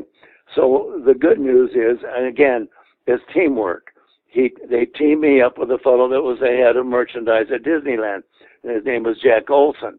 And I said, Jack, you got to help me do this. He said, Yeah, Rolly, whatever you want. so I had him tell me how high he wanted the counters and where he wanted the ticket booth. I mean, where he, excuse me, where he wanted the cash registers and everything. And then he, in turn, again, this is, you know, keeping your, being a big, good sponge, he introduced me to the boneyard. Now, the boneyard at Disneyland is like the junkyard, where they, they have all this stuff that they don't know what to do with, and they either put it in a big building or they put it outside. Well, in this particular case, there were old ticket booths. We used to have ticket booths all over Disneyland in the early years, so you could buy tickets once you were in the park. so all of a sudden, I saw these ticket booths. I said, "Oh my God, uh, I'll use the ticket booths for the cashier stand." So I had the ticket. We were there was a sound stage that we had leased to build our bazaar in. So I had the ticket booths brought over there, and then I did little sketches of all the different other pieces of architecture that were in the ride and I give them to the carpenters, and the and so you know you build it up out of the seat of your pants, and you made you mailed and you made it up as you went. anyway, I give these sketches to the carpenters, and finally the carpenters came to me and they said, well, because they were building off my drawings, they said, "What is the scale?" And I said, "Scale." I didn't even know what scale was. And he says, "Well, you know, so many inches to the foot." I said, "Really?" So so he and I sat down and uh, looked at the drawings, and I said, well, this is about eight feet, and so we worked back and forth, and we actually developed our own scale ruler, a little cardboard scale ruler that he and I had that represented my. Because when I did the sketches, I was thinking about how tall they'd be and how wide they'd be, not even thinking about scale. So once once it was finished, it was all over with the carpenter came in to me and he said, Do you mind if I keep your scale ruler? He said, Because we might work together sometime. so, you know what it is? It's just having a good time and having fun, but working your ass off at the same time, you know. Definitely. And that's the kind of thing, too, where you have all these wonderful, fantastic stories from early on. And I know we're going to revisit some of these in a bit here, but moving forward and contributing to Epcot Center. Now, that is something I think is fantastic. And working on this as project manager for the Land and Wonders of Life Pavilion, what was it like leaving the Walt Disney Company and then coming back sometime later to work on these great ventures as part of an all new park for the Walt Disney Company with Epcot, the Land, and the Wonders of Life Pavilions? Well, that was that was another one, you know not to be scared. Uh, I did the land pavilion, and it was the largest pavilion at Epcot. It's five acres under roof. And again, you have to work with people that know the subject. And then all your responsibility is to present it in an entertaining way. And there was one uh, gentleman that I worked with, Dr. Charles Lewis, when I was working on the Life Health Pavilion and he made one of the greatest statements that I've ever heard because it was def- directly related to Disney. He says, if it's a ton of fun and an ounce of information, you reach the teachable moment. So that's what our responsibility was, is to make it a ton of fun. And by the way, put a little information in there. So that's exactly the way, that's the way we approached uh, the land pavilion. And luckily, I had a, uh, a tremendous team of people. And again, I apologize for being this old deaf guy. But anyway, I'm having a lot of fun. Um, well, you know what? Being on the outside, I didn't realize how much I had learned working with Walt and with the company. And when I started working on the outside, I'd sit in meetings with architects. when I first started sitting in those meetings, I was scared because I'd never had to work with architects on the outside before. And I thought, Jesus, uh, you know, I, I don't know what I'm going to be able to handle this or not. Well, for some ungodly known reason, what I was taught was absolutely very valid. Uh, there was something about the way I was taught about how you design that gave me an edge on everything. So when I was working on the outside, I had no fear. I was fearless. And, uh, it was just a matter again of putting a good team together to work with me and design and build stuff on the outside. And the other thing I learned too, even when I was with Disney, I was always aware of the budget. I thought it was extremely important that we stayed within budget. So when I got on the outside, the budgets were really tiny little things compared to working with Disney. But so to be able to do something entertaining, you know, with no budget was a great challenge and it was easy. I didn't have any problem at all. In fact, I've I've always felt designers have have the edge because it's their imagination that's going to carry all this through, and they have to think it out. And it, I never had any problem. In fact, I was never scared for some reason, and I can't. I all I can say is to thank Walt with that. Yeah, well, going back to Epcot was very simple. Uh, I mean, I enjoyed going back. It was great uh, because all of it, you know, after a while, when you've been in the business as long as I was, you know, you, you, you're, you, I don't know, you're fearless. and uh, so when I went back, there was no problem. I enjoyed going back and doing whatever. In fact, I've always enjoyed uh, challenges, and that's from the very, very beginning. So there was never a, a real big challenge for me to speak of. I think uh, one of the big challenges, the biggest challenge I ever had, was I did a uh, a talking room in a Portuguese fort in in uh, in the country of Oman. now I was doing working on the outside, and this company I was working with said, you know, uh, the Sultan of o- Oman wants to take this old fort and make it into an entertainment center and tell the history of Oman in eight minutes. Rolly, we want you to design it. And I thought, oh my God. Now you're going to a foreign country, an Arabic country. They take you to this fort that was built in 1500, and they walk you around the fort and say, okay, now find the room that you're going to put this show in. And you don't even know what the show is. So I found this room, and I took photographs of it and everything. and then it dawned on me there was something I always wanted to do, and that was have a room talk to you. So I decided to do a talking room. So I designed this room that had all these different uh, pieces of furniture in it and everything that was directly related to the history of Oman. And so I designed this whole show, and then we had a writer write this show about the history of Oman, and we we put it in this room, and each wall would tell you a different story because of what was hanging on the wall. I never met the Sultan of Oman, but I found out later that he called it his talking room, and he put he put uh, marble in the floor to make it a very gorgeous room. So, and by the way, every because it was pre-recorded on a tape and turned over to the audience, every uh, it was it was uh, recorded in every language. If there was people from Japan that came to visit, the whole room would talk to them in Japanese. If there was somebody from Mexico, they talked to them in Spanish. So it was, again, one of my favorite projects. And with that, like you said, many projects aside from the Disney company, and we'll get back to that more with the Disney company shortly, but creating your own firm and working on a variety of things like Oman, Tokyo, the Gambling Hall of Fame in Las Vegas. What was it like doing many of these restaurants in other locations that was very different from the typical Disney style? Well, you can take Las Vegas. I did a uh, actually what happened it was uh Atlantic City. I was working for Steve Wynn that owned the Golden Nugget and he had just opened up a new casino in Atlantic City.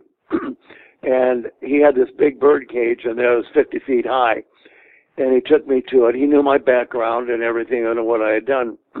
He says, Roland, I want you to put a shirt in the, a show in this bird cage. He said, those macaws fly up to the top and sit up at the top there and poop all day long. He said, that's not a show. So my responsibility was design a show to go in this 50 foot bird cage. Well, luckily, a lot of the people that left the Disney organization and had their own companies. So I knew a company that did animatronic birds.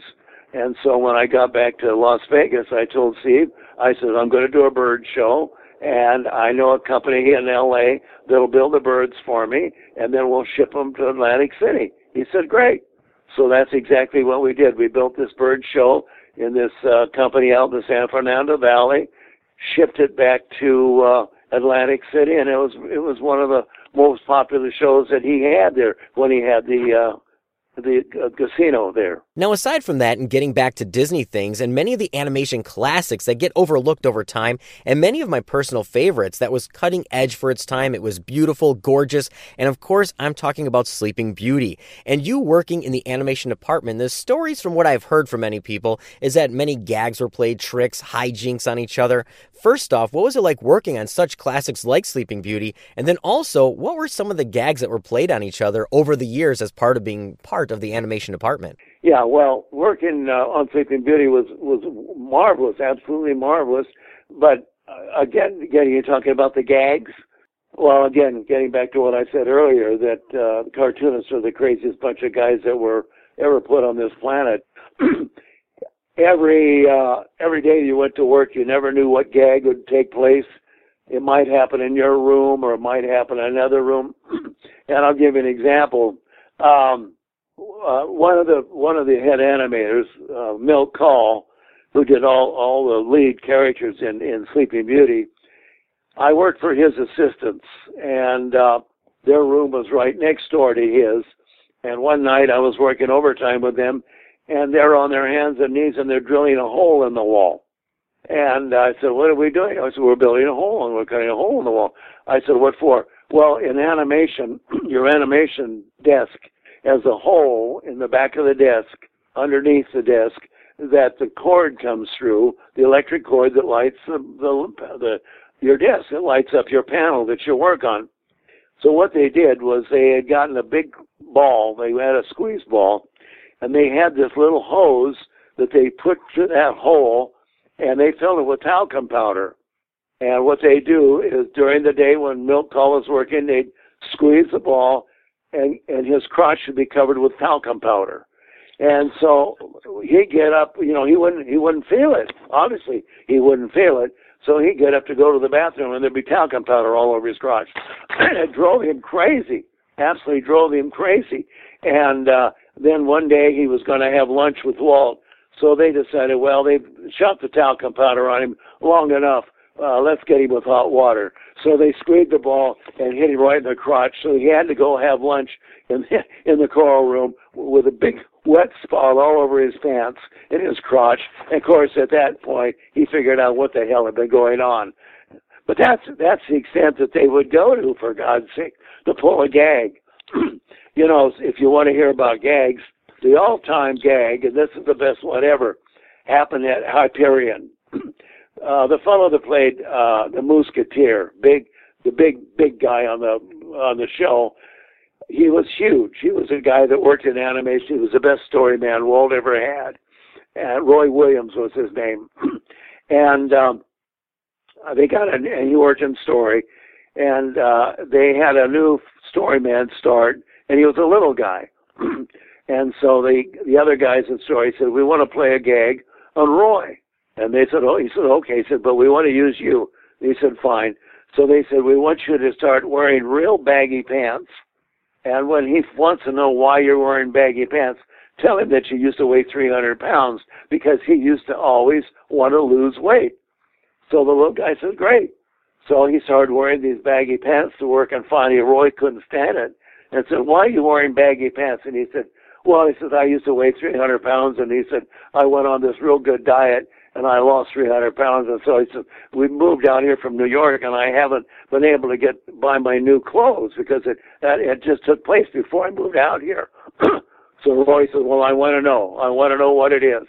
And he said, okay. He says, I'll tell you. and Roy says, well, what is it? He says, it's sauerkraut juice.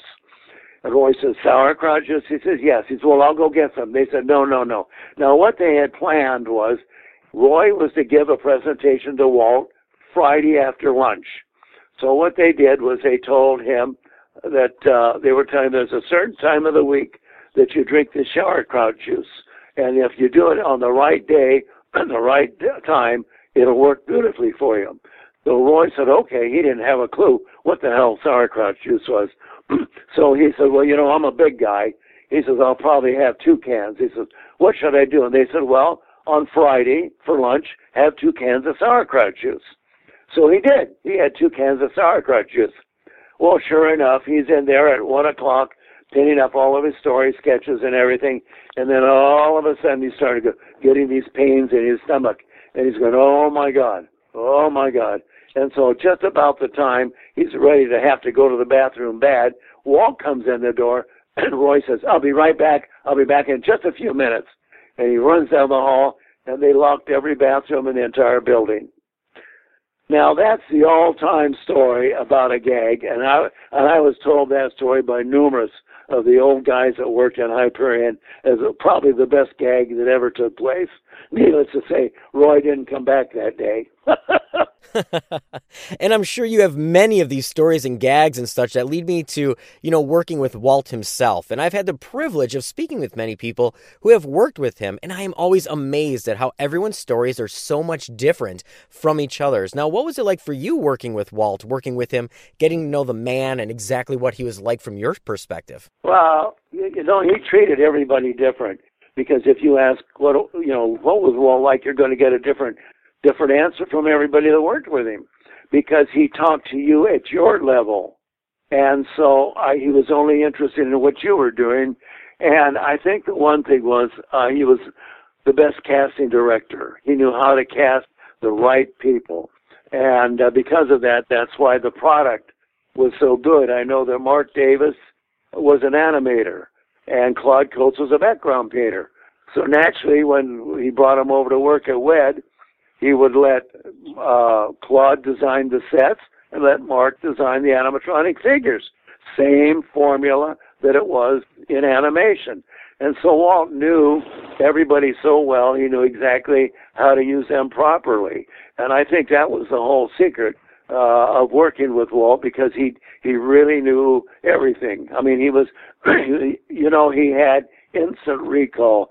I can remember being in a meeting with him on a certain subject, and uh, we would meet with him again for maybe two weeks, and we'd start the meeting over, and he'd pick it up word for word where he left off.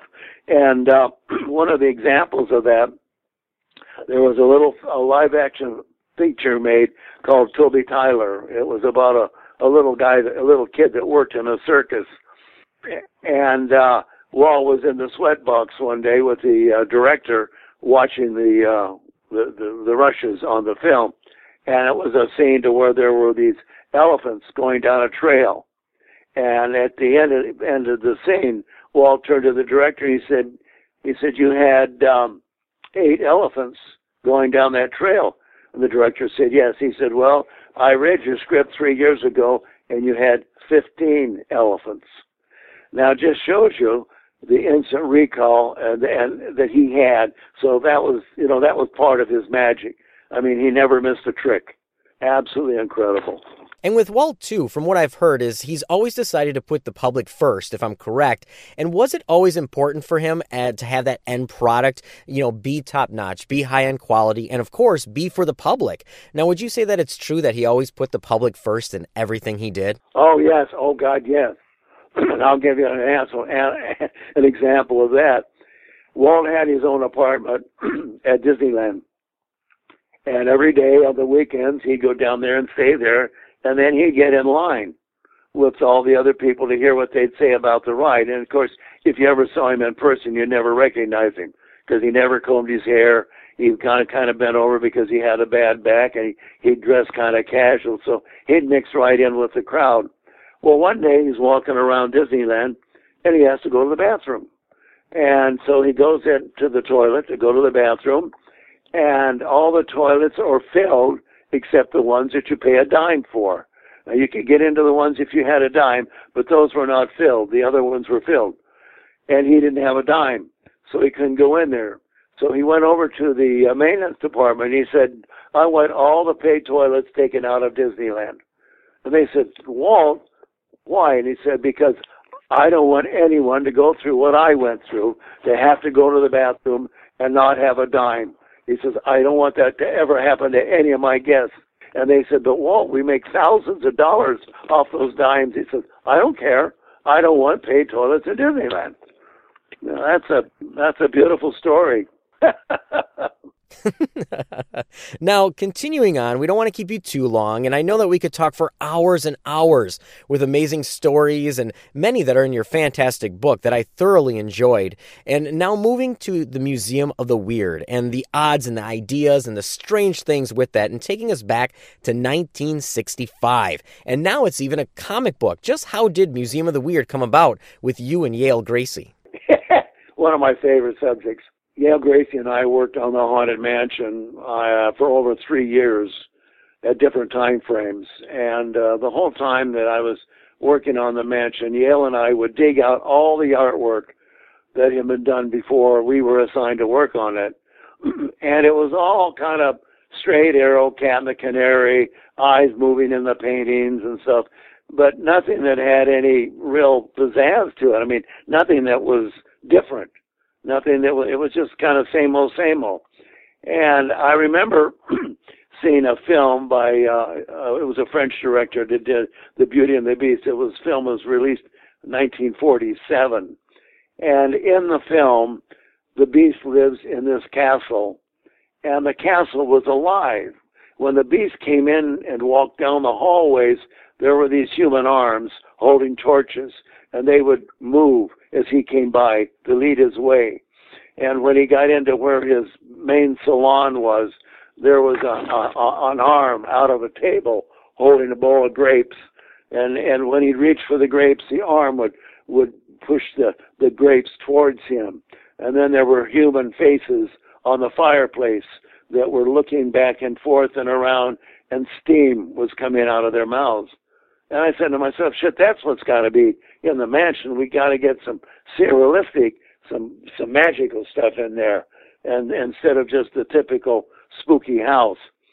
So I had felt that way from the very beginning, but I never had a chance to kind of incorporate that. Well, finally, when we came back from the fair, nobody had anything to do. Walt had not given any of us uh, an assignment. So I started sketching up stuff that I thought should be in the haunted mansion that was weird, weird pieces of sculpture. And those pieces of weird pieces of sculpture would also be part of the architecture because that's the way it was in that film. And I, I was really taken with that. So I did all these crazy sketches. Well, Dick Irvine came in one day and said, you know, Walt's going to come over and, and take a look at what you guys are working on as far as a haunted mansion. So he said, put your stuff together. And Jack Ferges, that had worked with me, had taken all my sketches and made little models of them and everything, which is the candle man and the the chair that stood up and walked and uh, that talked, and and also the uh, organ grinder. I mean, the organ organist that was a ghost. Anyway, I we had this all these sketches and these little models, and everybody that I was working with, the other guy said, you know, Walt's not going to like that stuff. It's too weird. And I said, I don't know whether he's going to like it or not. I said, I just feel that the the mansion have something a little weird in it, kind of shows some imagination. Because I said, I don't see any imagine any imagination in. Well, when it came time for the presentation, they put me over in the corner behind Walt where he was going to come in and sit and put myself on a table and the stuff and everything. But they had the, all the other guys with their artwork up in front of Walt. And so we had about a two hour meeting with Walt about the different parts of the mansion that the other guys were working on. And Walt said, well, uh, is that it to Dick Irvine? And Dick says, yeah, that's it, Walt. He said, what's this stuff over here in the corner? And he said, well, that's something Rolly did. And Walt says, what is it? And he said, we don't know. You ask Rolly. So, so Walt said, Rolly, what is this? And so I got his chair and my chair on wheels and we scooted over to where it was. And I told him the story, everything that the films I'd seen, the reason I was inspired to do this and that and the other thing. He says, yeah, but how are you going to use it? I said, I don't know. I said, I just needs to be incorporated. Yeah, but how are you going to use it? I don't know. So we went through, I don't know, about three or four times, and finally Walt stood up and says, I'm going home. I'll see you guys tomorrow. So he just got up and left. Well, everybody came up to me and said, you know, we told you Walt wouldn't like what you did. It was too weird. I said, yeah, but I said, I just did what I thought I should do.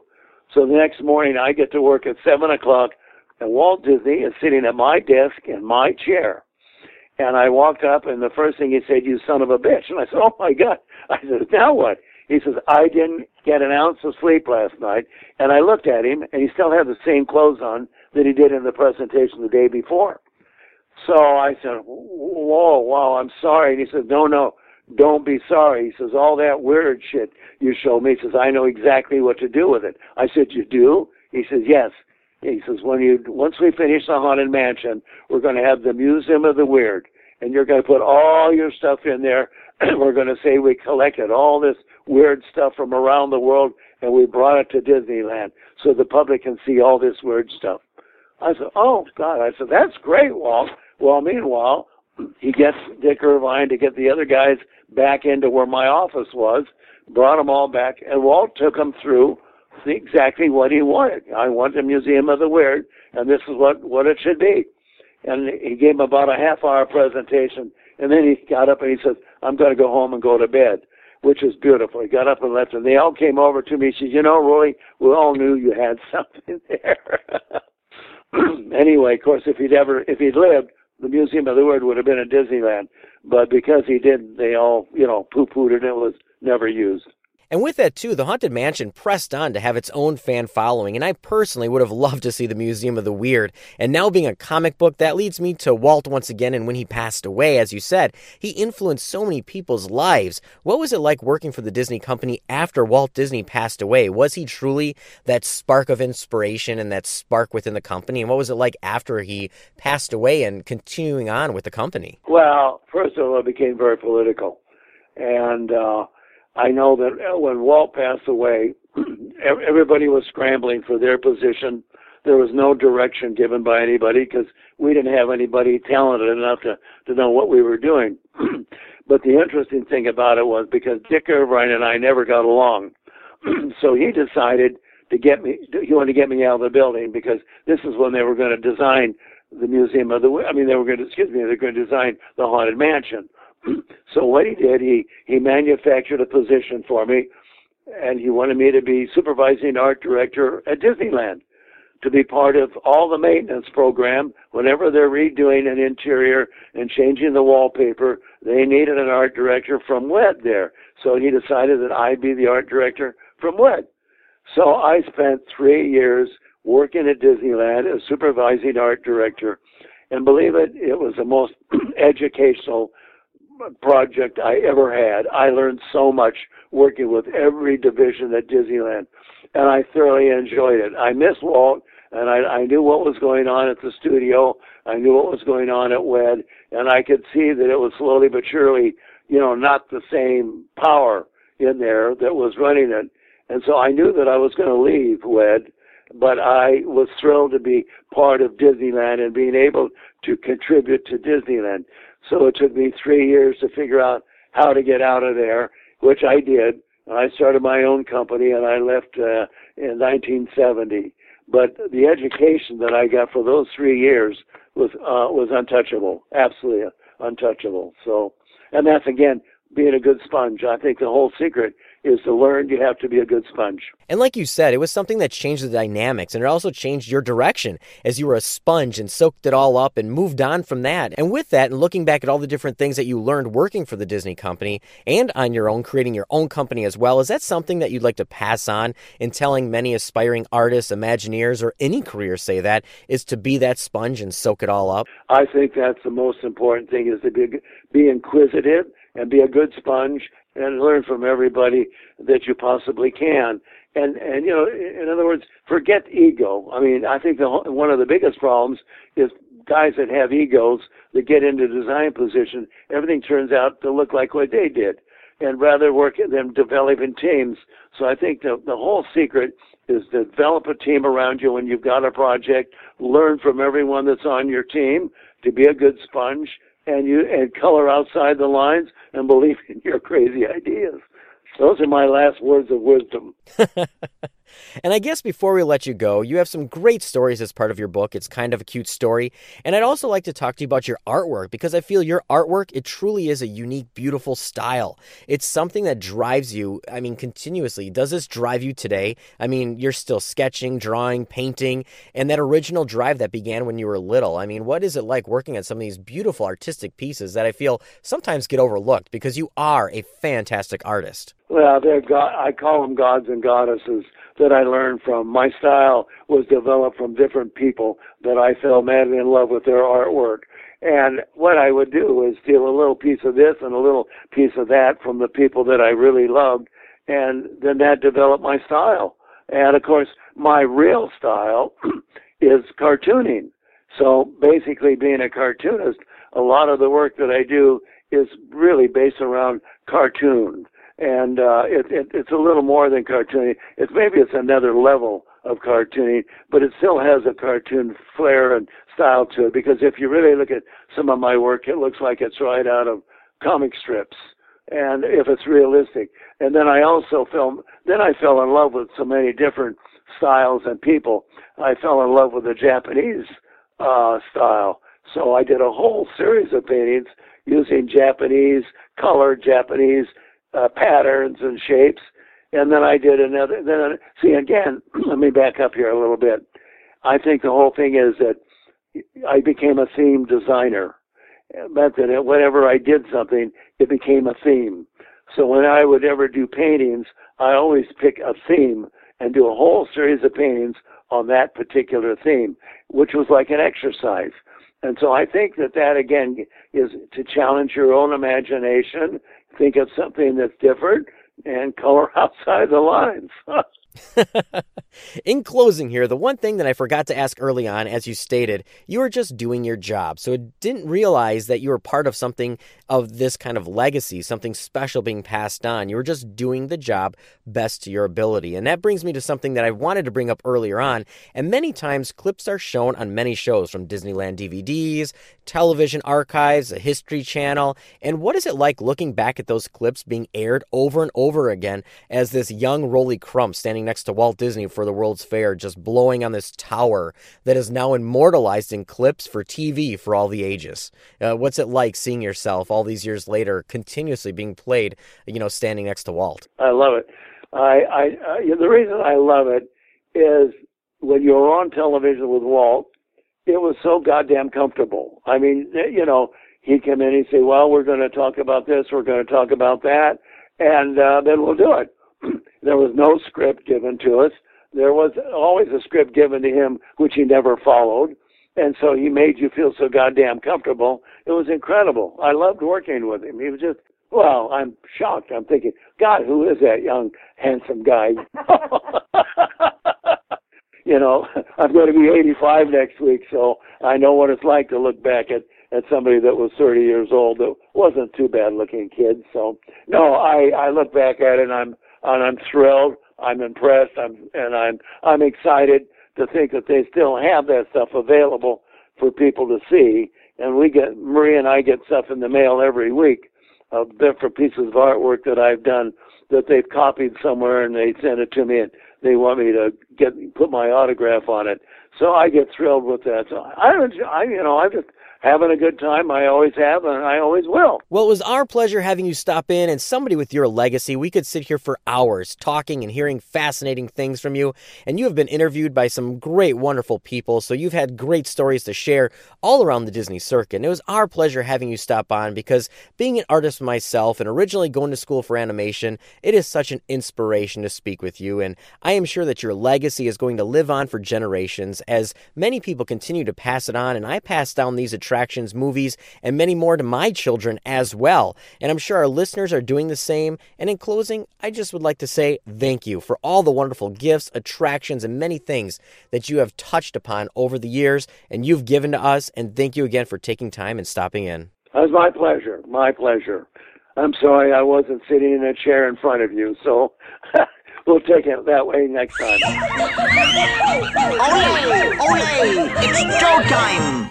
In the tiki tiki tiki tiki tiki room, in the tiki tiki tiki tiki tiki room, all the birds sing word and the flowers croon. In the tiki tiki tiki tiki tiki room. Welcome to our tropical hideaway, you lucky people, you. If we weren't in the show starting right away, we'd feel the audience too. All together in the tiki tiki tiki tiki tiki room, in the tiki tiki tiki tiki tiki room. All the birds sing word and the flowers croon. In the tiki tiki tiki tiki tiki room.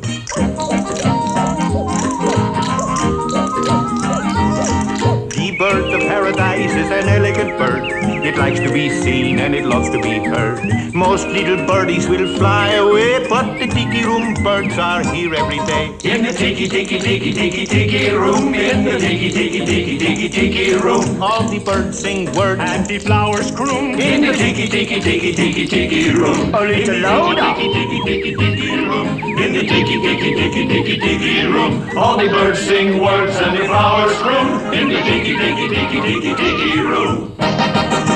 This is Susanne Blakeslee, the voice of Lady Tremaine, Maleficent, the Evil Queen and Hag, Cruella de Vil, and Mary Poppins on Disney On Demand.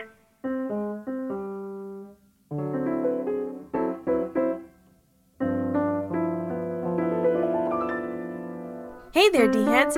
Paige here on our 101st episode of Disney On Demand. We've got some great music here this week on the Magical Music Review. To celebrate 101 shows, we are turning our eyes to 101 Dalmatians. Don't worry, I haven't forgotten our previous look at the 1961 animated classic from just a few weeks ago. And we aren't looking at the sequel. This time we're looking at the live action 1996 film. This adaptation is a gem. Wonderful actors and our amazing four legged friends pull off the story in style. The score that backs up our story was composed by Michael Kamen, whose works include Robin Hood, Prince of Thieves, Frequency, The Three Musketeers, and Die Hard, to name a few. With all of this said, we return to London to listen to the music of the 1996 film 101 Dalmatians.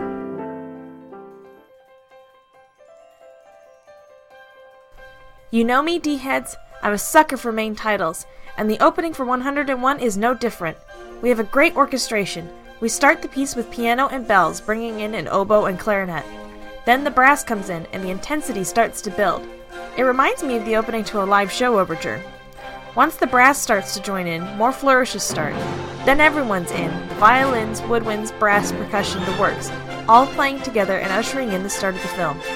After one final build-up, the dynamics diminish as we have a solo trumpet with soft accompaniment. As the trumpet diminuendos, we then bring in piano, bells, and the upper voices in flourishes.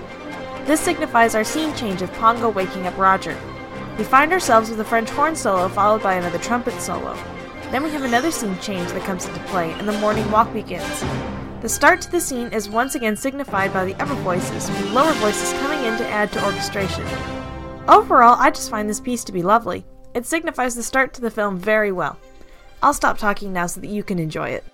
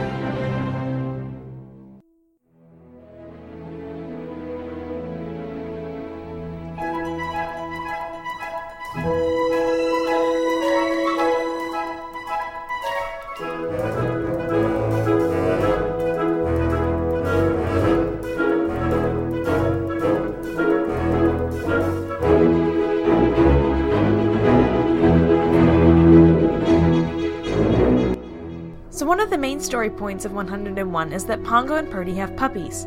The scene where the puppies arrive is one of the most important. The scene where the story shifts into a rescue happens when Horace and Jasper steal the puppies. On the soundtrack, the two scenes are combined. Birth 15 Puppies, The Heist, is our next piece for today. The piece starts with what sounds like a fairly simple melody. We have a beautiful, rich orchestration with violins, piano, brass, and woodwinds bringing the piece to life. You can close your eyes and just imagine a sweet scene unfolding. There's also a sense of something coming, something wonderful and exciting.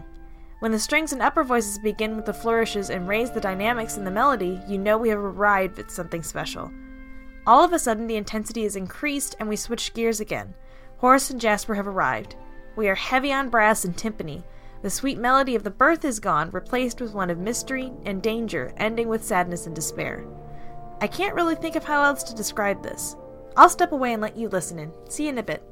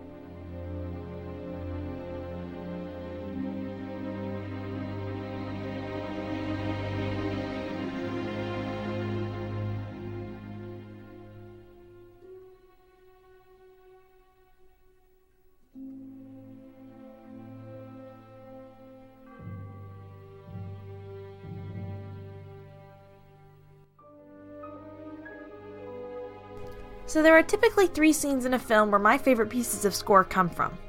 One is the opening, which we've covered. The second usually revolves around a scene of conflict. Check. And the third is the final scene. Home, One Big Happy Family is our final piece for this week. The piece is a fairly typical finale. I say this in the sense that from the first notes you can tell that we've reached the end of our story. There's a sense of closing, almost as if you can picture the final lines of dialogue being read and can see the curtain call approaching in the program order. At this point, Pongo, Perdy, and the 99 puppies have made their way back to London and are reunited with Roger, Anita, and Nanny. We again have beautiful orchestration from Mr. Kamen, with every instrument present. The piece has a very simple ending. The entire orchestra cuts off before a solo woodwind comes in, followed by a full ensemble chord to finish it. Take a listen and enjoy.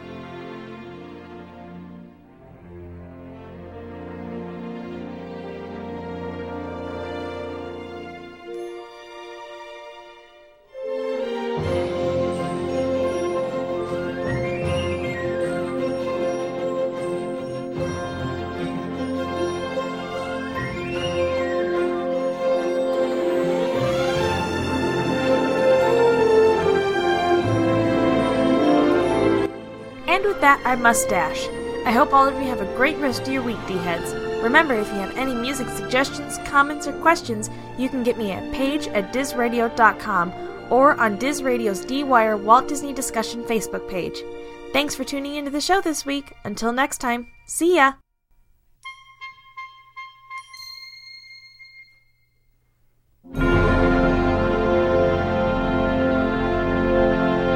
All right, LVD D-heads, so I'm back once again, and I hope you enjoyed this week's show. It has been fantastic. We had a lot of great things on horizon, and first and foremost, I want to extend that very special thank you once again to the one and only, the legend, Imagineer, Mr. Rolly Crump. Thank you once again for stopping in here and chatting with all of us here at the show. Your stories are fascinating and fantastic. You truly are a Disney icon. Thank you once again for stopping in here and making our 100th guest that special. Thank you, Rolly, once again for stopping in. I'd also like to thank the D team because no show would be complete without the D team. So thank you to Nathan, Jason, and Paige all for stopping in here this week and adding your signature segments here at the show. You truly do make the show special. If you want to connect up with the D team, be sure to check out our official website at dizradio.com. That's D-I-Z radio.com and connect up with the D team. And right there, they will not bite. Just shoot them an email and start just chatting away with all of us here at the show. And most of all, I want to thank you, the D heads. Without you, there would be no show. You are the reason we are on show number 101. You're the reason that we bring this magic and memories from your lifetime of Disney every single week with our special guests, the D team, and more. So thank you, the D heads. You truly do make this happen, and I am humbled to bring these little bits of magic to you every single week. So thank you for tuning in. Now, all of you D heads, before I let you in as to who's going to be stopping in next week for show number 102, I do want to give you all the different ways you can stay connected here at the show. And first and foremost, you can always visit our official website at dizradio.com. That's D I Z radio.com. There you can find our full list of past shows, the complete archives, our latest news blogs, our Lifetime of Disney player, and more right there on our official website at dizradio.com. That's D Radio.com. You can also connect up with us all over the social media outlets on Facebook at facebook.com slash Disney On Demand. You can also friend us on Facebook at facebook.com slash Jon Diz. That's J-O-N-D-I-Z. You can also follow us on Twitter, Instagram, Pinterest, and more. Just search Diz Radio, that's D-I-Z Radio, or Disney Blu, and that's B-L-U. And you can connect up with us all over and subscribe to our latest shows in Stitcher Radio and iTunes just by searching Disney On Demand or Diz Radio. And remember, you can find all these links and more on our official website at dizradio.com. So, all of you D heads, with that out of the way, I'm just kind of keeping things rolling here this week. Next week, show number 102.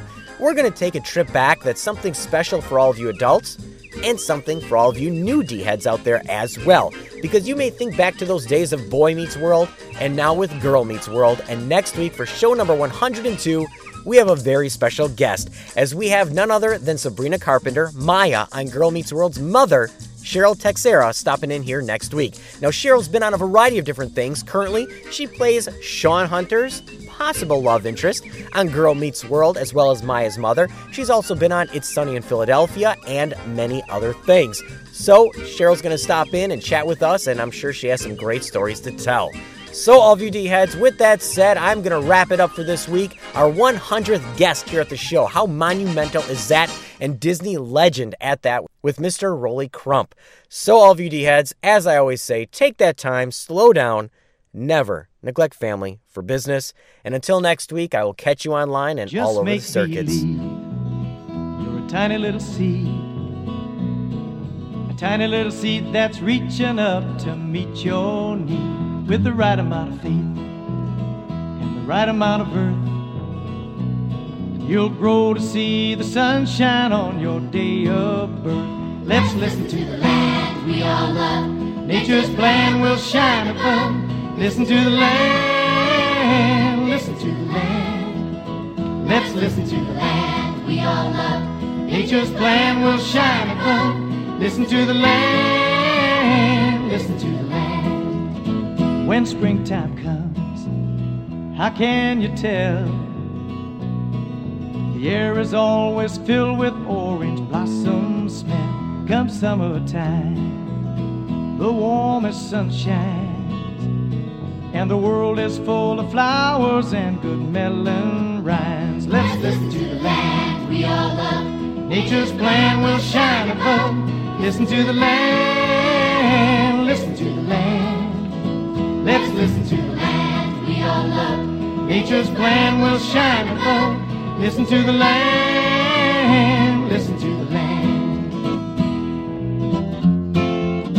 When autumn falls, it's a harvest show. With north winds blowing all the seeds that it must sow. Come winter time, the rain must fall. Till once again the new year and the springtime call.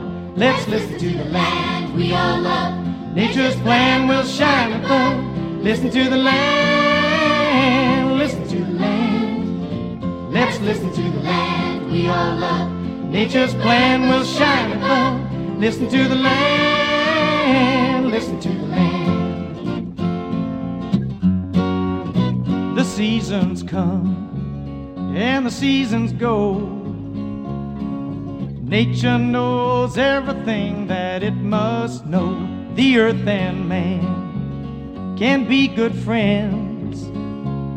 Let's listen so our harvest time will never end. Let's listen to the land we all love. Nature's plan will shine above. Listen to the land, listen to the land. Let's listen to the land we all love.